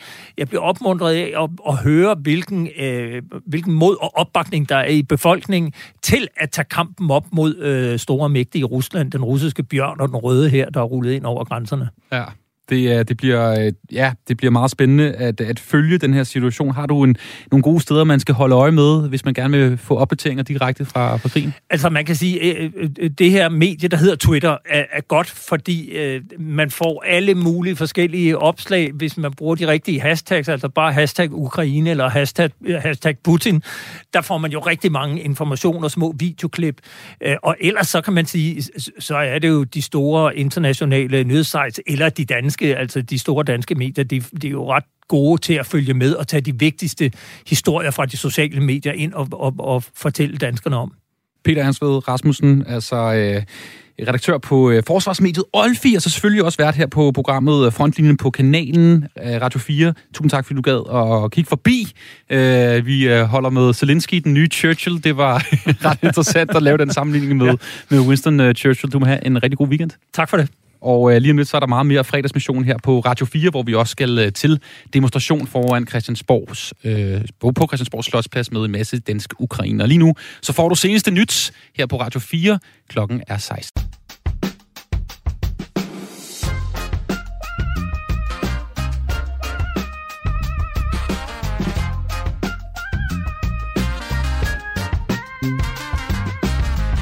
Velkommen til fredagsmissionen her på Radio 4. Det er altså programmet, som øh, normalt sender dig godt på, på weekend. Men i dag der lyder det en lille smule anderledes. Vi, øh, vi følger jo selvfølgelig Putins invasion af Ukraine tæt her i programmet. Både selvfølgelig med opdateringer en gang i timen fra vores venner på nyhederne, men også i hvad vi snakker om her på Radio 4. Det rimer ikke umiddelbart på god fredagsstemning og anekdotealarm og, og weekend, øh, som jo normalt er det, som fredagsmissionen sådan boldrer sig i. Men vi prøver at komme igennem og prøver at fortælle dig, hvad der, hvad der sker, og derfor så bærer programmet altså også præg af Ukraine i dag. Frem til klokken 17, så sidder jeg bag mikrofonen. Jeg hedder Anders Hagen. Velkommen indenfor. Og lige nu, så skal vi faktisk en øh, smuttur til et sted i øh, Danmark, hvor der lige nu er en masse mennesker samlet øh, omkring altså øh, det, der sker i Ukraine. Der er nemlig en øh, stor demonstration foran øh, Christiansborgs, eller på Christiansborgs Slottsplads, hvor at øh, reporter Pernille er taget til for at øh, finde ud af, hvorfor at øh, alle de her mennesker, de øh, lige nu altså befinder sig der og gerne vil demonstrere. Pernille, hvor mange er mødt frem egentlig? Jamen, Anders, jeg vil tro, at der er i hvert fald 200-300 øh, mennesker her. Jeg er sproglig student, så jeg må indrømme, øh, jeg er ikke kommet langt, når jeg har talt. Men jeg kan i hvert fald sige, at de brosten, vi står på her foran øh, Christiansborg, øh, er fuldstændig øh, ved at blive fyldt op. Øh, på den ene side af den store statue. Og jeg står her faktisk sammen med øh, dig, Svetlana Pacek.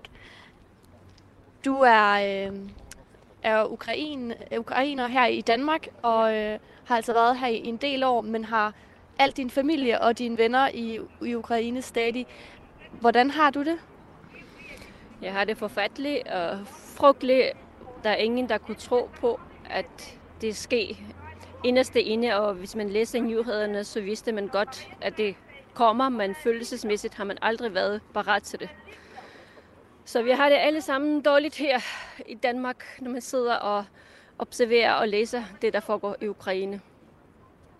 Det kan jeg godt forstå, og, og du snakkede også øh, med mig tidligere om, at øh, du har været til demonstration, altså i onsdags ude foran den russiske ambassade, og er også mødt herop igen i dag. Men i går, der, øh, der var du ikke ude at demonstrere, og det var fordi, du, øh, du var hjemme sammen med din familie. Hvordan, hvordan har I det, når I, I snakker om, øh, om situationen i Ukraine derhjemme?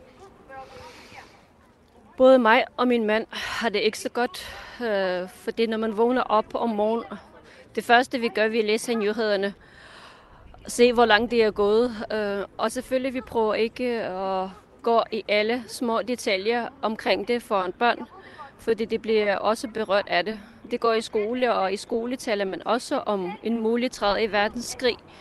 Så det selvfølgelig kommer og spørger og stiller spørgsmål, øh, om familie bliver berørt i Ukraine.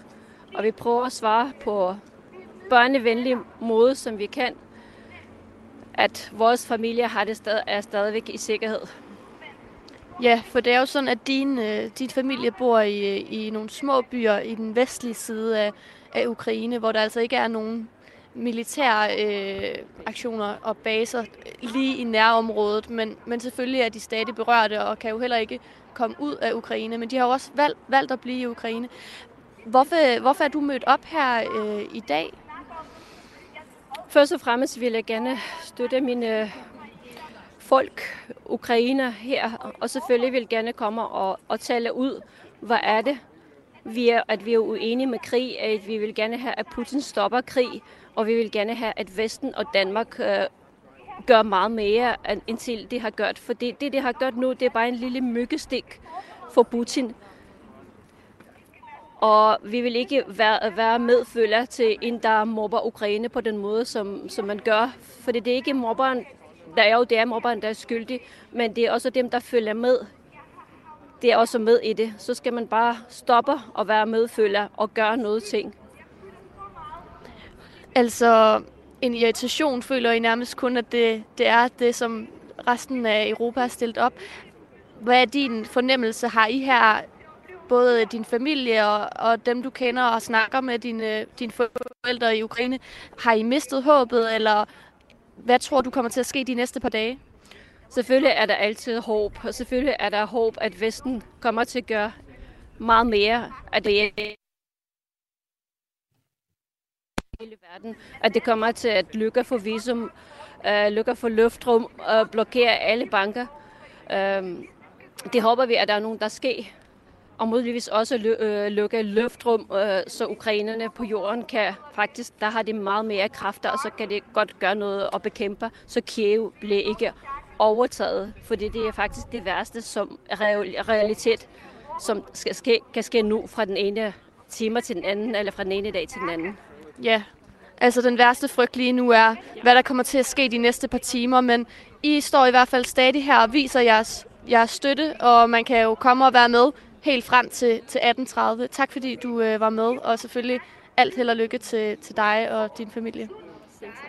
Og tak til Pernille, som altså øh, står på Christiansborgs Slotsplads i København, hvor der altså er et par hundrede mennesker samlet lige nu for at vise deres, øh, ja, kan man sige, apati over for, hvad der foregår i Ukraine lige nu. Og en, der også har det, øh, det, det, det, det svært, øh, må man sige lige nu, det er dig, Julie Anfred Bøjesen. Velkommen til. Tak.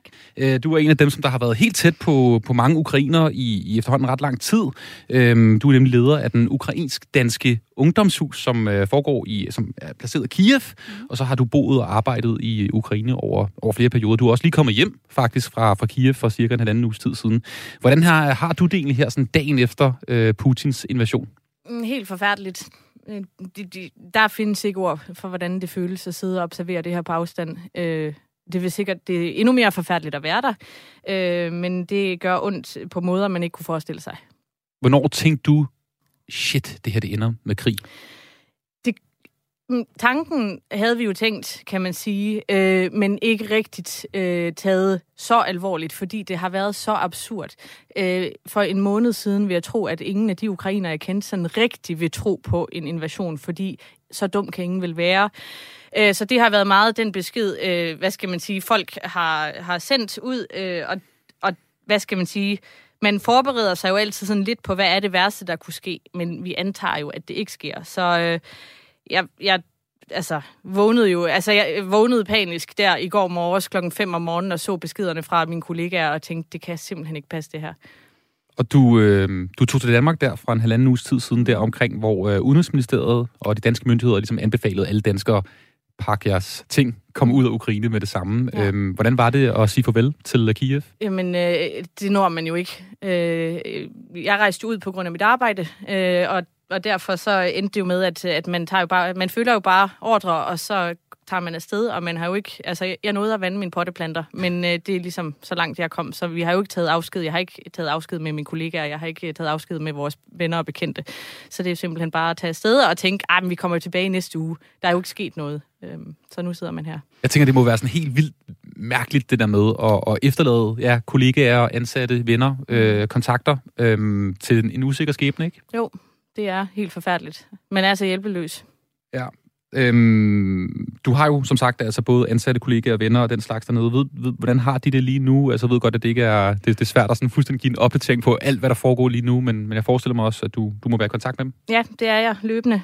Tjekker ind og hører, at de stadigvæk er nogenlunde okay. Øh, de har det ikke særlig godt. De øh, øh, søger tilflugt der, hvor de kan komme til det. Om det er i shelter, eller om det er ude på landet hos bekendte. Øh, prøver at finde ud af, hvor de skal være. Men der er jo ingen, der ved, hvad der kommer til at ske. Så der er, øh, folk er bange, men de er også øh, målrettet, og øh, Ukraine har jo, altså det, der sker, det er jo, at alle mobiliserer og hjælper hinanden. Der er opstået nogle helt vanvittige hjælpenetværk i forhold til transport, vand, sikkerhed, alt muligt sådan i det civile. Øh, så de holder også modet oppe, og de tror også på, at, at de har en chance i det her, og de støtter op om deres eget folk, og de er, at de er meget stolte af, hvad de kan se, at, at folk gør for hinanden. Og, og, og hvordan, altså, hvordan holder du egentlig kontakt med, med menneskerne i Kiev lige nu? Altså, kan man det? Kan man godt bare ringe til en i Kiev? Hej, hvordan har du det? Eller hvordan... Øh... I princippet kan man godt. Øh, internet virker, øh, kommunikation virker. Jeg vil anbefale, at man ikke øh, ringer, med mindre man har en plan, fordi at folk kan stå midt i noget alvorligt. Så jeg synes, at man skal overveje, hvornår man sender beskeder, øh, fordi man kan godt komme i en situation, hvor at, at det er vigtigt, at de tænker på deres egen sikkerhed. Øh, men... Øh, men man kan sagtens gøre det. De er jo på nettet. Altså, det fungerer fint, så vi er i kontakt på sociale medier. Og du er som sagt altså leder af det her ungdomshus i, i Kiev, som er et dansk-ukrainsk ungdomshus, øh, støttet blandt andet af Udenrigsministeriet og Dansk Kulturinstitut, og så også Dansk Ungdomsfællesråd. Hvad er det egentlig, jeres mission er med det her hus? Det vi gør, det er, at øh, vi har en platform for øh, det unge civilsamfund, så vi arbejder for at støtte den aktive demokratiske deltagelse i samfundet, dialog, øh, kunst og kultur øh, for unge mennesker. Og det gælder så øh, for ukrainerne specifikt, øh, fordi det er der, vi arbejder mest konkret, så vi er med til at styrke det unge civilsamfund der, og, og de demokratiske tendenser og folks, øh, hvad skal man sige, mulighed for at deltage i samfundet. Øh, og så støtter vi også øh, kulturudvekslingen og samarbejdet mellem danske og ukrainske unge. Så vi har udvekslingsprogrammer, og vi har kulturudveksling, og vi har forskellige ting, der gør, at man kan mødes på tværs. Så vi gør det simpelthen for, at vi kan samles, og vi kan, vi kan kæmpe for en bedre verden. Og er det også for at få Ukraine tættere på, på Vesteuropa? Øhm, altså, kan man sige det? På tættere på Danmark. Øh, ja. vi, arbejder, vi arbejder jo meget bilateralt, øh, så vi arbejder jo for, at, at danske unge også kender Ukraine, at de også ser øh, og kan lære derfra, og at ukrainerne kan lære af, hvordan man gør i Danmark. Så det, det er meget sådan en, en udvekslingsplatform. Så vi har jo Øh, vi har jo arbejdet meget online på grund af corona og lavet en masse aktiviteter, øh, men vi har også nået at have øh, halvdelen af vores udvekslingsprogram, øh, og vi har også øh, i gang sat øh, processen med at få etableret et hus, øh, som kommer til at være, sådan var planen, øh, en, en base for netop det unge civilsamfund, øh, hvor man kan komme hen og, og mødes og altså lave... i Kiev? I Kiev. Ja. Øh, mødes og lave kulturarrangementer, øh, holde møder, hvis man har en forening og studenterråd og hvad ved jeg. Så det skulle være sådan et, et øh, demokratisted, ja. øhm, og det skulle åbne i starten af april. Ja. Så det er jo lidt sat på hold. Ja, det må man sige. Videre. Men vi arbejder selvfølgelig videre, og nu er jeg jo så i Danmark, og vi har en masse unge netværk her, og man kan se, at de unge mobiliserer, og vil virkelig gerne støtte øh, Ukraine i det her. Så vi kan jo godt se, at det unge civilsamfund, det lever altså også i bedste velgående i Danmark, og de vil rigtig gerne lave noget. Så vi fortsætter jo arbejdet online indtil længe, og så må vi jo gøre det, vi kan herfra. Og du har været leder af det her hus siden øh, februar sidste år, øh, og har boet altså i, i Kiev. Hvordan har du egentlig oplevet de her lokale ukrainske unge? Øh, hvordan har de det med Europa, Danmark? Mm. Altså, er det noget, som er sådan noget, de, de stræber efter, de gerne vil til, eller vil de hellere blive i Ukraine og lave det om? Altså, der er øh, altså, unge ukraine, som er, øh, ukrainere, som er aktive, de er utroligt øh, kompetente og har et øh, drive, som man øh, ikke har set andre steder. Jeg bliver utrolig imponeret. Det er helt vildt, hvordan de kan knokle for ting, de tror på. Øh, og der, det vil sige, at der er nogen, øh, øh, der er bare, altså, de, de brænder bare igennem, og de gør så meget for øh, at arbejde for et bedre, hvad skal man sige, en bedre fremtid for sig selv og for deres land og for det, de tror på, øh, og for de værdier om frihed og demokrati, som de tror på. Øh, og de har det dem vi arbejder med, de er jo meget internationalt minded. Det er jo et internationalt projekt, kan man sige. Øh, og de er interesseret i Danmark. Der er jo mange, der ikke kender så meget til Danmark, fordi det er trods alt et lille land. Men de er interesserede og meget åbne, meget nysgerrige. Mm. Øh, ret fordomsfri, øh, og de, øh, de vil gerne lære, de vil gerne høre om, øh, altså, hvordan forstår man demokrati i Danmark, fordi det er en helt anden måde at tænke på. I Ukraine så er det jo nogle andre ting, der er i fokus, når man kigger på, hvad der er et godt samfund, hvordan styrker man det. Så de er meget åbne og nysgerrige, og vil rigtig gerne hjælpe, og vil rigtig gerne samarbejde. Så jeg er generelt blevet meget overrasket over den her interesse, der er i Danmark. Og generelt føler de fleste unge, som jeg har mødt, de føler sig meget som moderne europæere. Altså, man kan ikke se forskel. De vil gerne rejse, de vil gerne studere i udlandet, men de vil også gerne tage det med tilbage at arbejde i Ukraine. Altså, man har ganske stærke følelser omkring sit land for det meste. Mm. Øh, så der er også et, altså, et stort, øh, stort mod på at, at bygge en bedre fremtid, kan man sige, for Ukraine, og, og, og tage noget opgør med de problemer, der har været. Og de problemer, du nævner, det er så eksempelvis med, med det politiske system. Der har jo været øh, rimelig bøvlet, må man sige, bakset i Ukraine øh, Ja. siden nærmest øh, ja, i mange, mange, mange år. Der har jo også været krig i Øst-Ukraine. Det glemmer vi jo nogle gange Det i efterhånden øh, mange år. Øh, jeg forestiller mig, at de her unge, de har vel også, øh, de har selvfølgelig også drømme og håb om, om fremtiden. Mm. Øh, men jeg hører på dig, at det, det, det er altså i Ukraine, de gerne vil ændre det. Ja, altså, øh, det er, jo, det er jo der, de bor, det er der, de kommer fra. Øh, der er jo selvfølgelig mange, der øh, også rejser ud og studerer og arbejder i udlandet, men jeg oplever også, at mange, som har været ude, de vil gerne investere stadigvæk noget af det, det overskud, de så har, om det så er frivilligt, eller om det er med at komme tilbage, eller, eller investere i penge, altså bruge pengene tilbage i Ukraine, så gør de altså gerne det, hvis de kan. Øhm, så, så ja, altså der er selvfølgelig nogle problemer, og der, der er stadigvæk nogle behov for reformer i Ukraine, øhm, og det er det politiske system er ikke blevet sådan gennemreformeret siden Sovjetunionens kollaps i 91. Øh, så Ukraine er jo et, et ungt land, det er et ungt system, så det kræver jo, at, at der, der skal bearbejdes nogle ting, men de er kommet rigtig, rigtig langt på rigtig kort tid. Øh, så der er sket sindssygt meget, siden der var revolution i 2014, Majdan-revolutionen, hvor man kan sige, at de for første gang øh, tog et skridt i den, hvad skal man sige, udvik, altså den demokratiske udvikling med at få en, altså en folkevalgt præsident, der faktisk også på en eller anden måde repræsenterede folket, og at der blev sat gang i en masse reformprocesser. Så i løbet af de sidste otte år, hvor der også har været krig i Øst-Ukraine, så er der sket vanvittigt mange ting. Så de er- var egentlig på en meget god retning til at komme et eller andet sted hen. Jamen, det er også det, jeg tænker, altså Julie, med dit arbejde, det må jo have altså, øh, undskyld, men er det ikke nærmest eksploderet nu, altså gået i stykker? Øh, altså alle de unge mennesker, altså hvad er det for en fremtid, de går i møde nu, og hvordan kommer den udveksling til at være mellem Kiev, Ukraine og Danmark, når Mhm. vi måske, det er i hvert fald det, som de kloge mennesker siger, der højst sandsynligt kommer en eller anden form for marionetregering på et eller andet tidspunkt, som er mere russer-orienteret. Hvad, hvad tænker du, det hele er vel lidt ligegyldigt nu? Jeg synes ikke, det er ligegyldigt. Jeg, øh, jeg ved jo ikke, hvad der kommer til at ske. Det ved ingen. Øh, vi må jo tage det dag for dag, men øh, det er stadigvæk, stadigvæk vigtigt at samarbejde. Altså, det er da absolut vigtigt at, at samarbejde med unge i Ukraine nu, så at de også kan få den støtte, de har brug for. Øh, de ved jo heller ikke, hvad der skal ske i morgen. Håber på det bedste, øh, men, men altså, vi bliver jo nødt til at, at bakke op om det herfra, og, og facilitere, at øh, de danske unge også kan gøre en indsats der. Så vi bliver ved, så længe vi kan.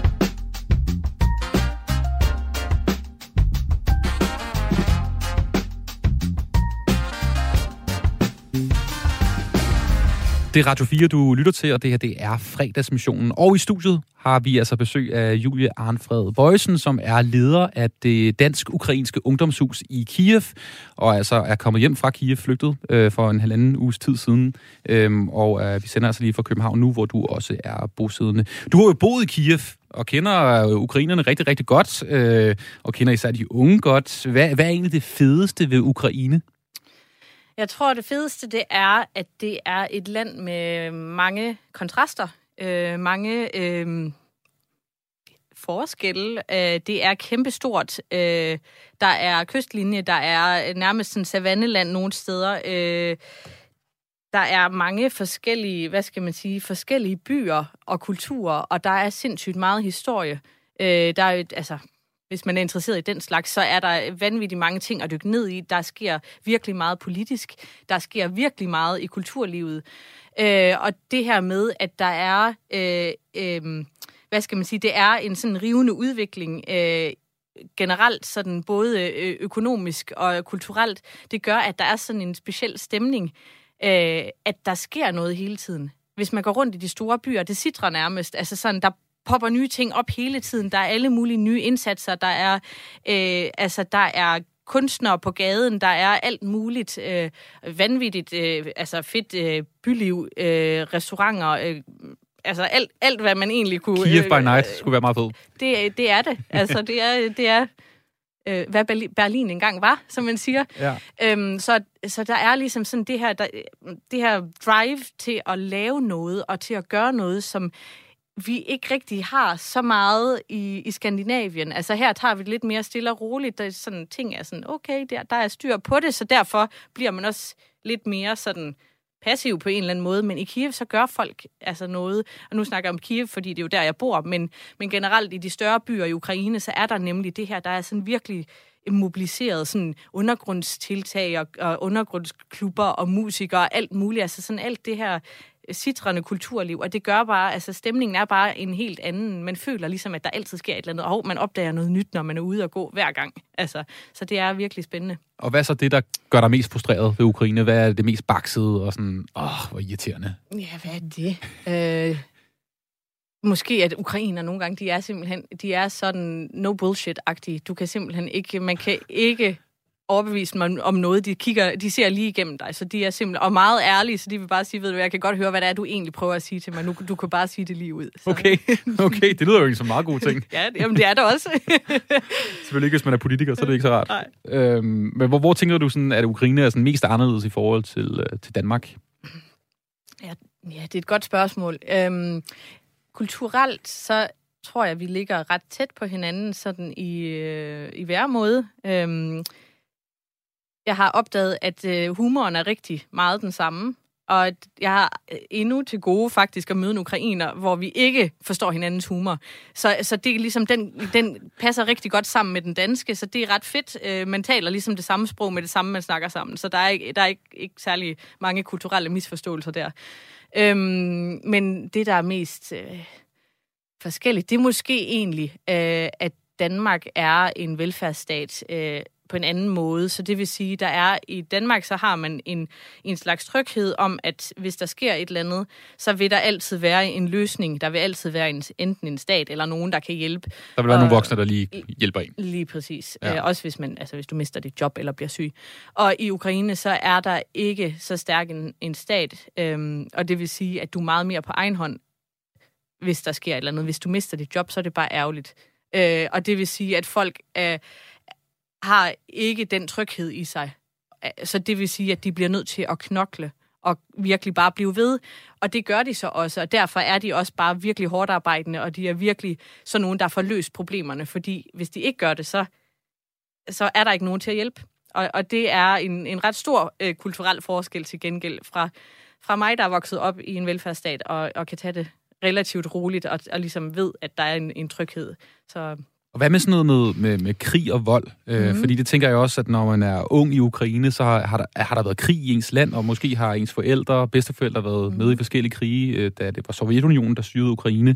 Altså, er, de mere sådan, øh, er det mere normaliseret, at man tyr til, til vold og våben? Fordi altså, i dag, hvor deres forsvarsmyndigheder var ude og sige, lav lige en Molotov-cocktail, altså det lyder jo fuldstændig vanvittigt i vores ører. Mm. Øh, hvad, hvad, hvad tænker du om det? Jamen, øh er krigen, altså, er krigen mere normal for ukrainer? Det er den jo blevet, fordi at der har været krig i Ukraine siden 2014. Og det vil sige, jeg tror ikke, at de synes, det er mindre forfærdeligt. Jeg tror nærmest, de synes, det er mere forfærdeligt, end hvad vi kan forestille os, fordi vi aldrig har haft det så tæt på. I Danmark er militær øh, tjeneste et valg, og hvis du skal i krig, så er det aldrig på dit eget territorie. Og det vil sige, at i Ukraine, så er det ikke et valg, og den øh, indsats, du så eventuelt yder, det er jo for at forsvare dit eget land. Og det er en, en helt øh, vild kontrast til, hvor vi står. Øh, det vil sige, at der er mange, der har den tæt på. Øh, der er mange, der har folk, der er berørt af det.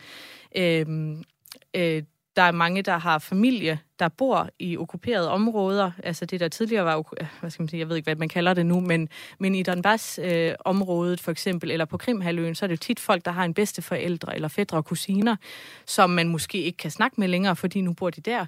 Øh, men øh, øh, folk er blevet, øh, altså er flygtet internt, da krigen udbrød, eller da Krim blev annekteret. Og det vil sige, at, at der er jo en, et bagtæppe af krig som har været der hele tiden, og det betyder meget for et folk, og det er klart, det vil det jo også betyde her, hvis der var nogen, der begyndte at besætte en del af Sønderjylland, så vil vi også få en helt anden forståelse for, hvad der, hvad skal man sige, øh, hvad det egentlig betyder, og der er mange døde. 14.000 døde soldater i den, altså her i løbet af de øh, sidste otte år, øh, og, og risikoen for selv at blive sendt ud, hvis man er ung. Øh, mændene skal i militæret, og kvinderne, de kan vælge det nu.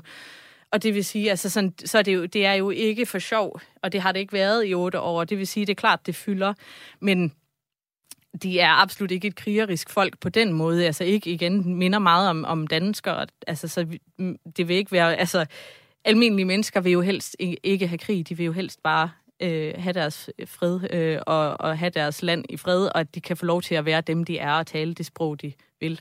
Men, øh, men det er klart, det er noget, der fylder i, i baggrunden, og det påvirker selvfølgelig, hvordan, øh, hvordan man ser på tingene. Klart. Lige her til sidst, øh, Julie, fordi øh, det, det er i hvert fald noget, jeg tænker rigtig ofte med, med, med også hjemme i Danmark. Altså selvom folk er de allerbedste mening med det der med at skifte deres billede ud på Facebook eller Instagram med, sådan, med, med ukrainske flag og, og skrive, ja, pray for Ukraine eller we stand with Ukraine. Jeg synes jo, det, det, jeg ved godt, det er bedste mening, men jeg kunne aldrig selv gøre det, fordi jeg synes, det på en eller anden måde er lidt, ah, hvad hjælper det i sidste ende folk i Ukraine, som står og kigger på en russisk tank, at jeg skriver noget på et socialt medie. Øh, er jeg helt forkert på den, og har du eventuelt nogle tips til, hvad, hvad, hvad hvis nu jeg har lyst til at hjælpe øh, ja, mm. vores brødre og søstre i, i Ukraine, hvad, hvad skal vi gøre?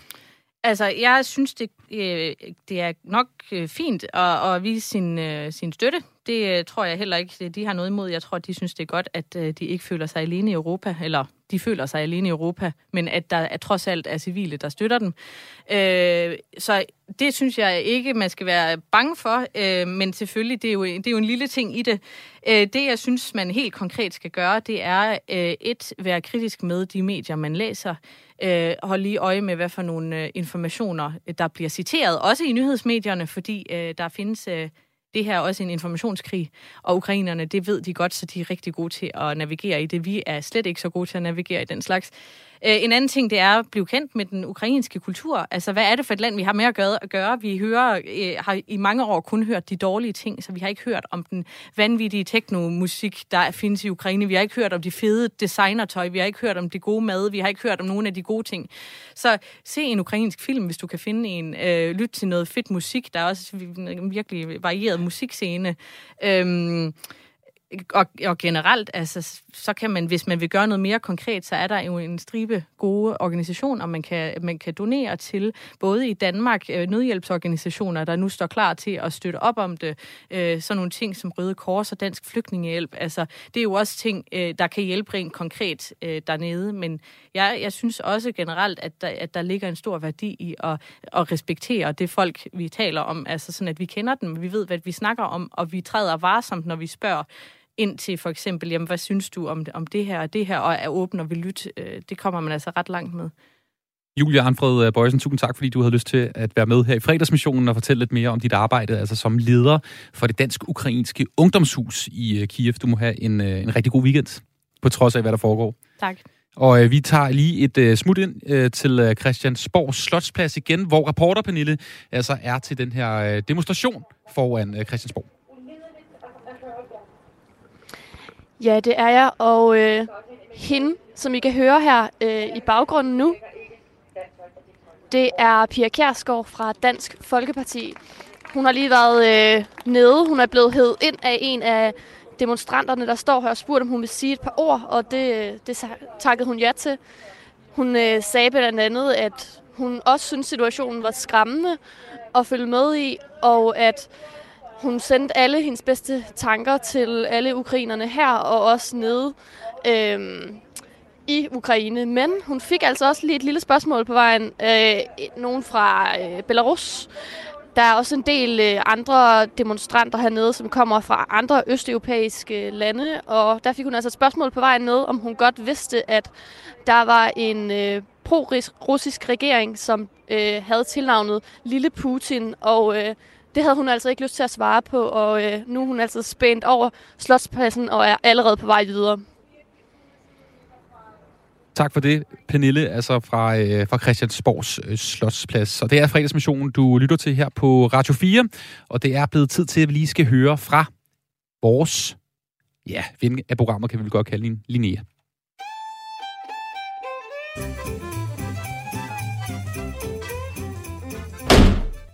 Am I right? De daglige envejskommunikerende debatoplæg, der får dig til at ændre holdning hver dag. Am I right? Jeg hedder Linnea, Og jeg synes, at vi bør vende blikket indad, i stedet for, ja, udad. Lad mig lave et lille eksperiment. Hvad ved du egentlig om, hvad der er foregået omkring dig den seneste tid? Prøv at tænke. Hvad sker der lige nu? En partileder fyrer racistiske jokes af. Ja. 3. verdenskrig er brudt ud. Ja, det er også rigtigt. Men er du for eksempel bevidst om, at det netop har været fuldmåne, og at sidste kvarter af fuldmånen skete i forgårs? Hvad? Vidste du det? Ved du hvad? Det vidste jeg faktisk. Men glemte jeg alt om det? Ja. Og hvorfor? Fordi vi lever i den her sindssyge verden, hvor ens opmærksomhed og fokus konstant bliver flyttet fra det væsentlige. Denne verden, hvor medierne fylder os med indhold og overskrifter i en lang informationsstrøm. Og du tænker sikkert, om det var så vigtigt med det sidste kvartal af fuldmånen. Om det ikke var vigtigere at bruge sin energi på noget andet. Og det undrer mig ikke, at du tænker sådan. Men lad mig sætte det her op for dig. Jeg havde netop været nede i Rituals. Den der skønhedsbutik, der kalder deres produkter cute Buddha-navne, og som selvfølgelig er lidt peberet i prisen, men når man tænker over det, hvad man får, så er det jo egentlig ikke så dyrt igen. Altså hvis jeg kan betale 599 kroner for en creme, som bringer mig tættere på Buddha-tilstand, så synes jeg egentlig, det er billigt. Og hvordan sætter man i øvrigt lige pris på noget, der er beyond, am I right? Nå, men jeg havde netop været nede i Rituals for at købe deres nye lancerede Solen er din krop, månen er din sjæl serum. Sådan en cute lille flaske på 30 ml, som man så smører ind i hele kroppen ved sidste kvartal af fuldmånen. Det skal lige siges, at jeg havde prøvet deres andre serumer i samme serie til fuldmåne, som var syv dage inden, og første kvartal af fuldmåne syv dage inden da. Og det med at sidde der, smurt ind i serum, havde givet mig sådan en følelse af, at månen virkelig er min sjæl. Jeg forstod, at månen var til for mig, at alting på en måde kredser om mig. En spiritual awakening. Derfor havde jeg glædet mig til at gøre det samme i forgårs til sidste kvarter af fuldmånen. Men hvad sker der? Jeg ryger lige lugt ind i kommentarsporet på en af de artikler om ham der nazipartilederen, og jeg glemte alt om sidste kvarter af fuldmånen. Det er en stor del af mit job som debattør med eget daglige debatoplæg at deltage aktivt og med konstant engagement i offentlige debatter. Hvordan skal vi ellers nogensinde gøre Danmarks boomer woke? Men skulle da ikke, når det er sidste kvarter af fuldmånen, og jeg har købt serum for 1700 kroner, så skal jeg distraheres af disse profane intriger. Jeg har en bøn til nyhedsmedierne. Og det gælder sådan set også dig, Anders, i dit lille fredagsprogram her. Om at stoppe med at spille borgernes tid med ligegyldigt indhold fra den jordiske verden. Sæt jer ned. Aktiver jeres chakra. Eventuelt køb øh, Rituals chakrafremmende øjencreme. Den kan virkelig anbefales. Og bed så en bøn for fred i verden. Så ordner karma resten. Jeg synes, vi bør vende blikket indad i stedet for udad for helvede. Det er bare min mening, og jeg tror, du er enig. Am I right?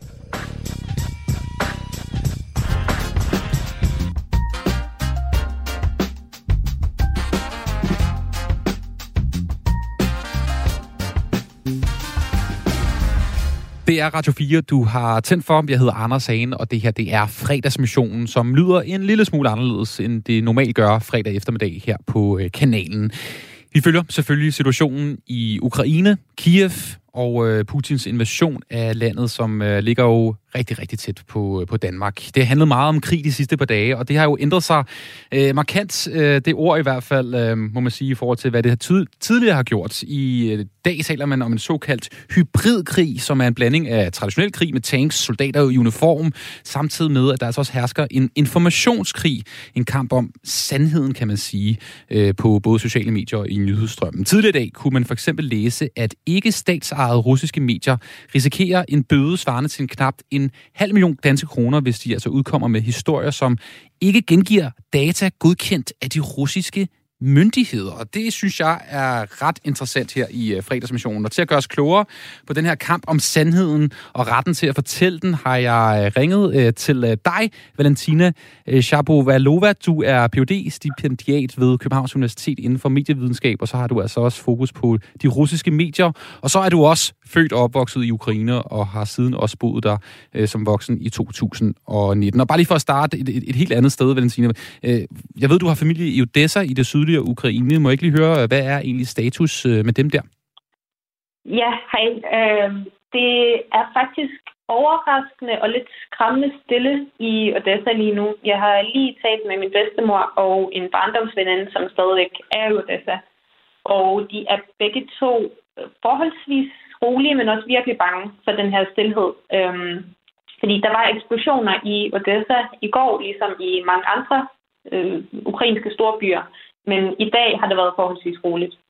Okay, det, er- det, er jo, det er jo trods alt gode nyheder, men, men du siger også samtidig, at det er lidt foruroligende. Øh, Kan du fortælle, hvorfor du synes det? Fordi der er jo stadigvæk hæftige kampe i Kiev. Øhm, der er kampe i øh, Kherson, hvilket er en by forholdsvis tæt på Odessa. Så Odessa er jo en, øh, en strategisk smart by. Det er en stor by, der øh, er havne i Odessa, så altså, det er helt sikkert et af, af punkterne, som er, er lukrative for Putin at, øh, at hapse, desværre. Ja, det, øh, det, det, det må vi øh, tage til efter, efterretning, hvad du øh, fortæller her. Men uh, Valentina, du må lige uh, bryde uh, ordet informationskrig ned for os. Det ved jeg, du ved rigtig meget om. Hvordan uh, ligesom gør det præg her i, uh, i krigen i Ukraine lige nu?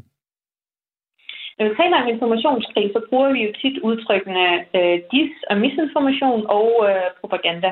Og for lige at starte med, at øh, hvad forskellen på dis- og misinformation er. Misinformation er informationer, som bliver delt øh, velmenende, altså det er falske informationer, men dem, der deler den, eller øh, laver den, fortæller den, øh, gør det med en, øh, en god intention. De ved ikke selv, at de her informationer er falske. Men øh, desinformation, øh, der er afsenderen godt klar over, at det er nogle misvisende informationer, som øh, der bliver delt og som der bliver øh, fabrikeret. Øhm, når vi taler om, øh, om Rusland, Rusland har været sindssygt dygtige til at inddrage øh, både desinformation og propaganda i sin øh, strategi, når de har ført krig. Især efter 2008, efter deres invasion i, øh, i Georgien, har de forfinet den her strategi, øh, som blev brugt meget hæftigt i 2014, da de invaderede øh, Krim. Øh, og mange af de samme narrativer, som de har kørt med øh, tilbage i 2014, øh, som de har kørt med løbende i de sidste otte år, hvor de har ført øh, krig i, øh, i Donbass mod Ukraine, øh, fører de stadigvæk i dag og bygger videre på øh, mod Ukraine. Så det er sådan lidt en meget kort øh, forklaring på, på, hvad der sker. Og det synes jeg bare, altså, det var ret præcist. Har du, har du ligesom øh, faldet over nogle eksempler her i de sidste to dage, altså imens der har været decideret krig på, øh, på den her type informationskrig, som du nævner? Helt sikkert. Altså et af narrativerne, vi kan jo gribe fat i narrativerne, fordi de er jo øh, konkrete eksempler på, så er det lidt nemmere at forstå, hvad, hvad vi taler om her. Øh, eller konkrete narrativer på, øh, på øh, sådan desinformative øh, narrativer har været øh, folkemord. Altså sådan, ukrainerne udfører folkemord på øh, folk i Donbass som har tvunget Rusland til at øh, gå ind og agere beskytter over for befolkningen. Øhm, der er faktisk øh, i, i de russiske medier har der floreret rigtig mange historier om øh, Rusland, som igen var udtrykket, vi er blevet tvunget til at, øh, at gå ind i Ukraine for at beskytte. Vi havde ikke noget valg. Øh, og det spiller altså til gengæld ind i narrativet omkring Rusland som den store, stærke, øh, velmenende stat, som bare gerne vil beskytte andre folk, øh, og som ikke vil nogen øh, ondt. Øhm, så det er sådan et af de konkrete narrativer. Et andet narrativ er, at man har beskyldt den øh, ukrainske regering for at være øh, nazistisk, øh, for at være marionet øh, regering indsat af NATO, være fuldt øh, kontrolleret af, af Vesten øh, og værende ikke demokratisk. Så det er også et andet desinformativt narrativ. Der er også mange andre, men det, det er de to, som har været dominerende inden for de sidste faktisk ja, par uger. Og Valentina, du, øh, du taler jo både ukrainsk og russisk, så jeg forestiller mig også, at du øh, både frekventerer de russiske og de ukrainske øh, nyhedssider. Hvor, hvor, hvor ligger forskellen egentlig på, på mediedækning og udlægning af den her krig på, på de to forskellige sider? Det er faktisk øh, super spændende at følge med lige nu, fordi ukrainerne Øh, altså for det første, der bliver brugt øh, forskellige udtryk til at beskrive hele situationen. De ukrainske medier bruger udtrykket som øh, krig, øh, hvilket i Vesten er også et udtryk, som, som der bliver brugt. Mens i de russiske medier, så bruger man udtryk som den ukrainske krise og militær aktion, når man øh, taler om øh, Ruslands invasion i Ukraine. Så øh, der kan man også se sådan en forskel på rent øh, sprogligt. Øh, en anden ting er, at øh, i de russiske medier, der har man, øh, når man kommenterer på, på den her, igen, nu laver situationstegn, du kan ikke se det, øh, militær aktion, øh, så taler man øh, tit, eller sådan mange historier omtaler Ruslands øh, succeser i den her militære øh, invasion. Man taler om øh, alle de ukrainske tanks, alle de ukrainske helikoptere, øh, man har slået ned, alle de byer, man har øh, erobret. Øh, man taler også om, øh, det her er faktisk også et øh, spændende række historier, som jeg har set øh, bare i dag, at øh, Rusland ikke, fordi de er jo på en, øh, en fredelig mission, så øh, går de ikke efter øh, civile i Ukraine. Øh, de billeder, vi har set fra Kiev bare i løbet af i dag, øh, vidner om noget andet. Øh, som de ukrainske medier også har skrevet rigtig meget om, øhm, hvor de russiske styrker har beskudt øhm, bygninger i Kiev, øh, hvor civile også er kommet til skade. Så det er nogle af eksemplerne på, på forskellene øh, i de to medier, eller ja, de to mediegrupperinger. Valentina Shapovalova, tusind tak, fordi du havde lyst til lige at fortælle her i fredagsmissionen om altså den her meget, meget, meget spændende informationskrig, som altså også foregår i øh, medierne. Du må have en øh, god weekend. Tak, i lige måde. Gennem fem år har en hacker spredt skræk og skam hos mere end 64 kvinder og delt deres private og intime billeder på nettet. Man bliver jo sygt ramt af det. I hackeren i blandt os stykker Radio 4 ned i den usædvanligt grove hackersag. Det er jo ekstremt ondskabsfuldt. Med store konsekvenser for offerne. Og jeg kan jo dårligt nok kigge frem i øjnene, fordi jeg er sikker på, at han har set mig nøgen. Lyt til Hackeren i blandt os som podcast og på torsdag kl. 13. Radio 4 taler med Danmark. Her i fredagsmissionen på Radio 4, der plejer vi jo ugenligt at få et postkort fra udlandet. Sådan et postkort, hvor vi lige hører, hvordan er weekendstemningen øh, på den her plet på verdenskortet. Og øh, i dag, der skal vi til Spanien, trods omstændighederne i Ukraine. Så, øh, så laver vi ugens postkort, og det har dog også lidt indvirkning på, hvad der foregår, fordi øh, vi skal til øh, Sevilla, for i går, der spiller Zenit St. Petersborg, det er en fodboldklub, øh, den afgørende kamp mod øh, Sevilla-holdet Betis i Europa League i altså europæisk fodbold til den her klubturnering.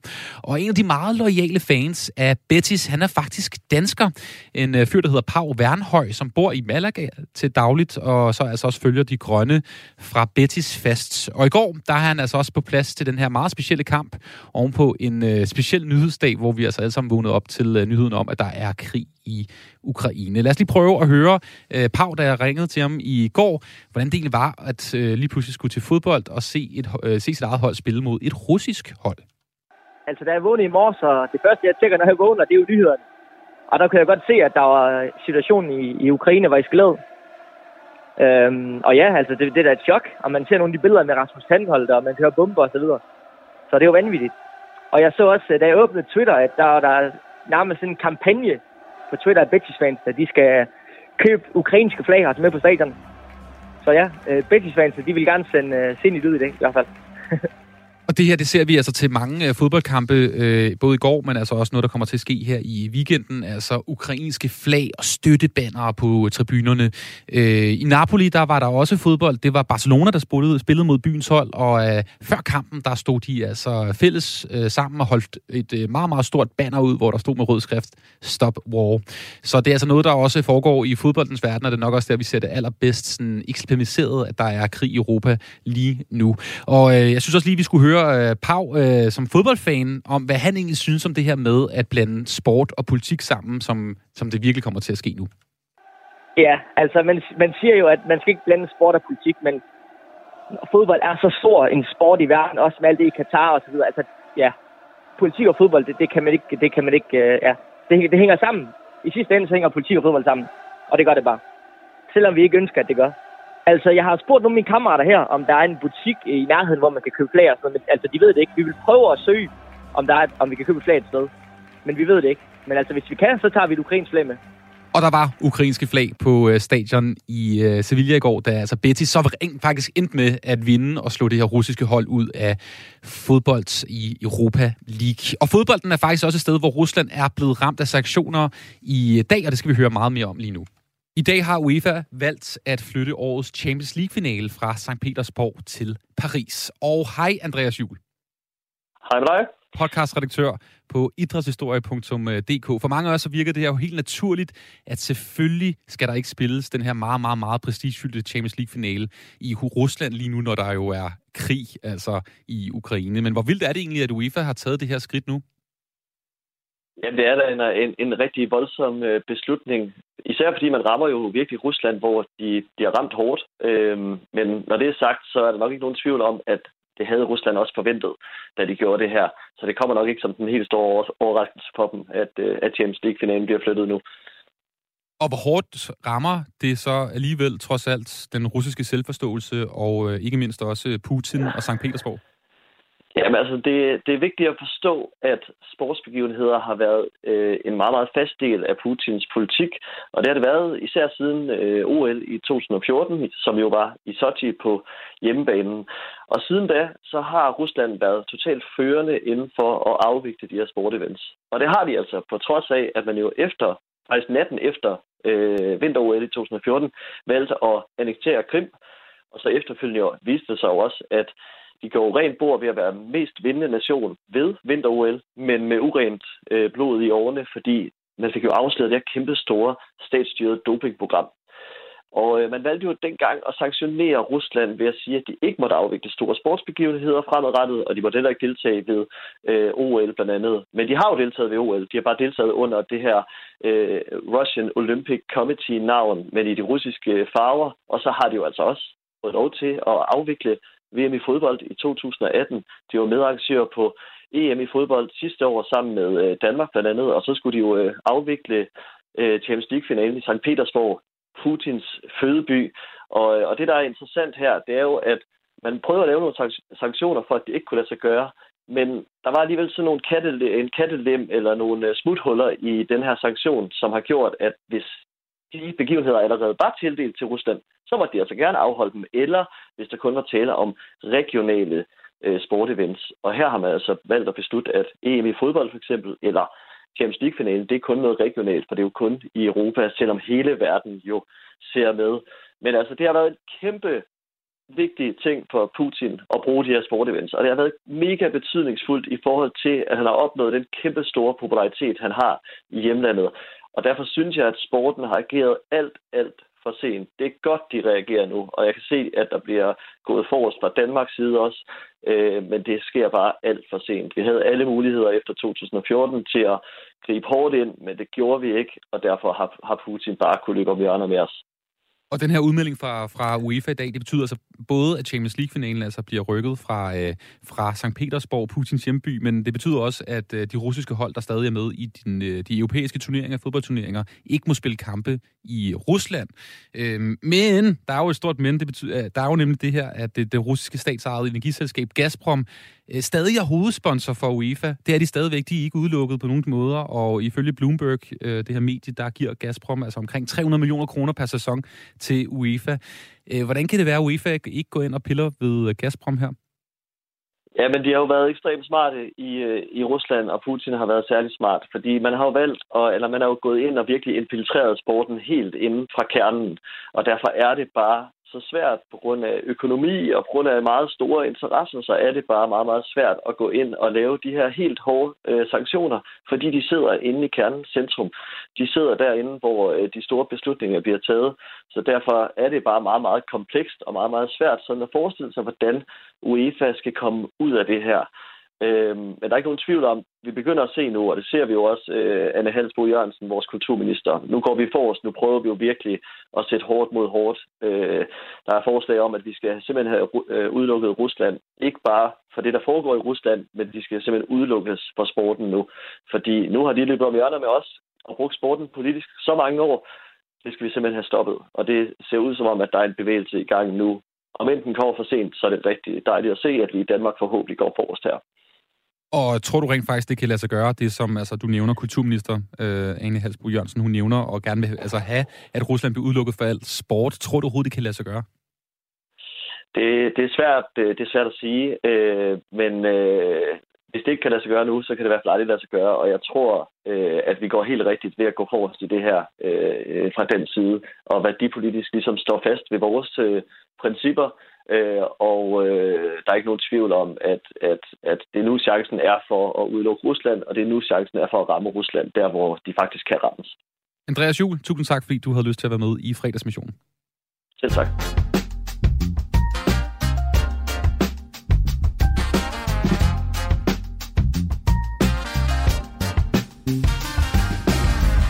Går, der øh, er jeg sikker på, at du garanteret har set både billeder, video, måske endda også lyd fra øh, demonstrationer i Danmark omkring øh, Ruslands invasion af Ukraine. Øh, der var dansk-ukrainer, russere, danskere samlet med ukrainske flag, og ikke mindst også en masse øh, store taler og det, det, det, det tog meget følelsesladet ud. Og i dag, der sker det faktisk også. Der er også mennesker stemmet sammen i København. Det foregår på Christiansborgs Slotsplads, hvor vi har sendt øh, rapporter, Pernille, ud for at følge med i, hvad der egentlig øh, foregår. Øh, Pernille, hvor mange mennesker er der øh, hos dig lige nu? Jamen, jeg tror, at vi så småt er snedet os op på en små 300 stykker. Og de forventer faktisk også, jeg har snakket med arrangørerne her, at vi vil komme op på 500 inden øh, klokken 6 i aften. Så øh, inden for den næste times tid skulle vi altså få en øh, fordobling af det, der står her foran, hvis, øh, hvis øh, deres meldinger de holder stik. Og hvad er det egentlig, der, der sker til, øh, Og, til øh, demonstrationen, Pernille? Undskyld. Jamen, øh, som du kan høre, så er der jo en øh, tale i gang nu, og der har også været øh, kampråb her. Øh, de råber øh, for at støtte øh, Ukraine, og de har også lige sunget nationalmelodien. Og jeg står faktisk her sammen med dig, Lisha Eriksen, og du er jo øh, medarrangør på alle de demonstrationer, der har været de sidste par dage, både her foran øh, Christiansborg, men også ude på den russiske ambassade. Kan du ikke prøve at fortælle mig, hvorfor øh, har du øh, stablet det her på benene? Det er fordi, for to dage vi alle ukrainere, som bor i Danmark, kunne ikke bare sove og læse nyhederne. Vi forstår, at Ukraine er i krig nu. Den invasion starter vores nightmare. Vi har alle familie i Ukraine, forældre. Mine forældre nu sidder i beskyttelse, bombeskyttelse i Kiev. Min søster sidder i bombeskyttelse i byen Lviv, som kun øh, 70 km fra polske grænsen. Og det som Putin angriber vores land fra alle sider, vi, og det, vi kunne ikke sidde og bare kigge på det her. Det var hvorfor vi samles her øh, i går i til russiske ambassader og siger, at nu skal I stoppe. Og det skal være ansvarlighed øh, for jeres kriminelle opfør. I dag vi kommer til Christiansborg, så siger til danske politikere, at vi har brug for mere hjælp og støtte øh, imod øh, Putin. Øh, vores præsident i dag sagde, Zelensky, ukrainske præsident, vi har følelse, at vi er alene i den krig. Og vi har brug, at øh, danske politikere også eh, presser mere til øh, EU-politikere og siger, at vi skal øh, sætte mere stærke sanktioner mod Rusland. Vi også kræver, at øh, Luka øh, lever... Og du fortæller jo faktisk familie også har grebet til handling og er begyndt at lave øh, de her molotov-cocktail øh, bomber, som det er. Så det, det er alvorlige sager. Jeg vil ønske dig alt held og lykke til dig og din, øh, din familie i Kiev. Øh, og tak fordi, at du var med her. Ja, tak skal du have. Jeg håber, Danmark vil støtte os i denne her kamp, og vi ikke føler, at vi er alene. Tak. Tak til Pernille. Og øh, ja, tusind tak for øh, det, der kom fra Christiansborg Slot øh, lige nu, hvor der altså er øh, demonstration med en, øh, et par hundrede mennesker, der altså er samlet for at vise deres, øh, kan man sige, sympati for Ukraine og modstand mod, hvad der foregår lige nu af krigshandlinger. Det her, det var øh, fredagsmissionen på Radio 4 for i dag. Jeg hedder Anders Hagen. Tusind tak, fordi du har haft lyst til at øh, lytte med den her fredag eftermiddag. Vi er tilbage igen på, på fredag med meget mere radio til dig her på Radio 4. Og her på kanalen om et øjeblik, så er der øh, portrætalbum med Anders Bøtter. Og du får også seneste nyt fra nyhederne, når klokken er 5.18 lige om et øjeblik. Men før vi når så langt, så får du lige en smule af et nummer, som passer rigtig godt til øh, situationen lige nu. Her er det Winds of Change.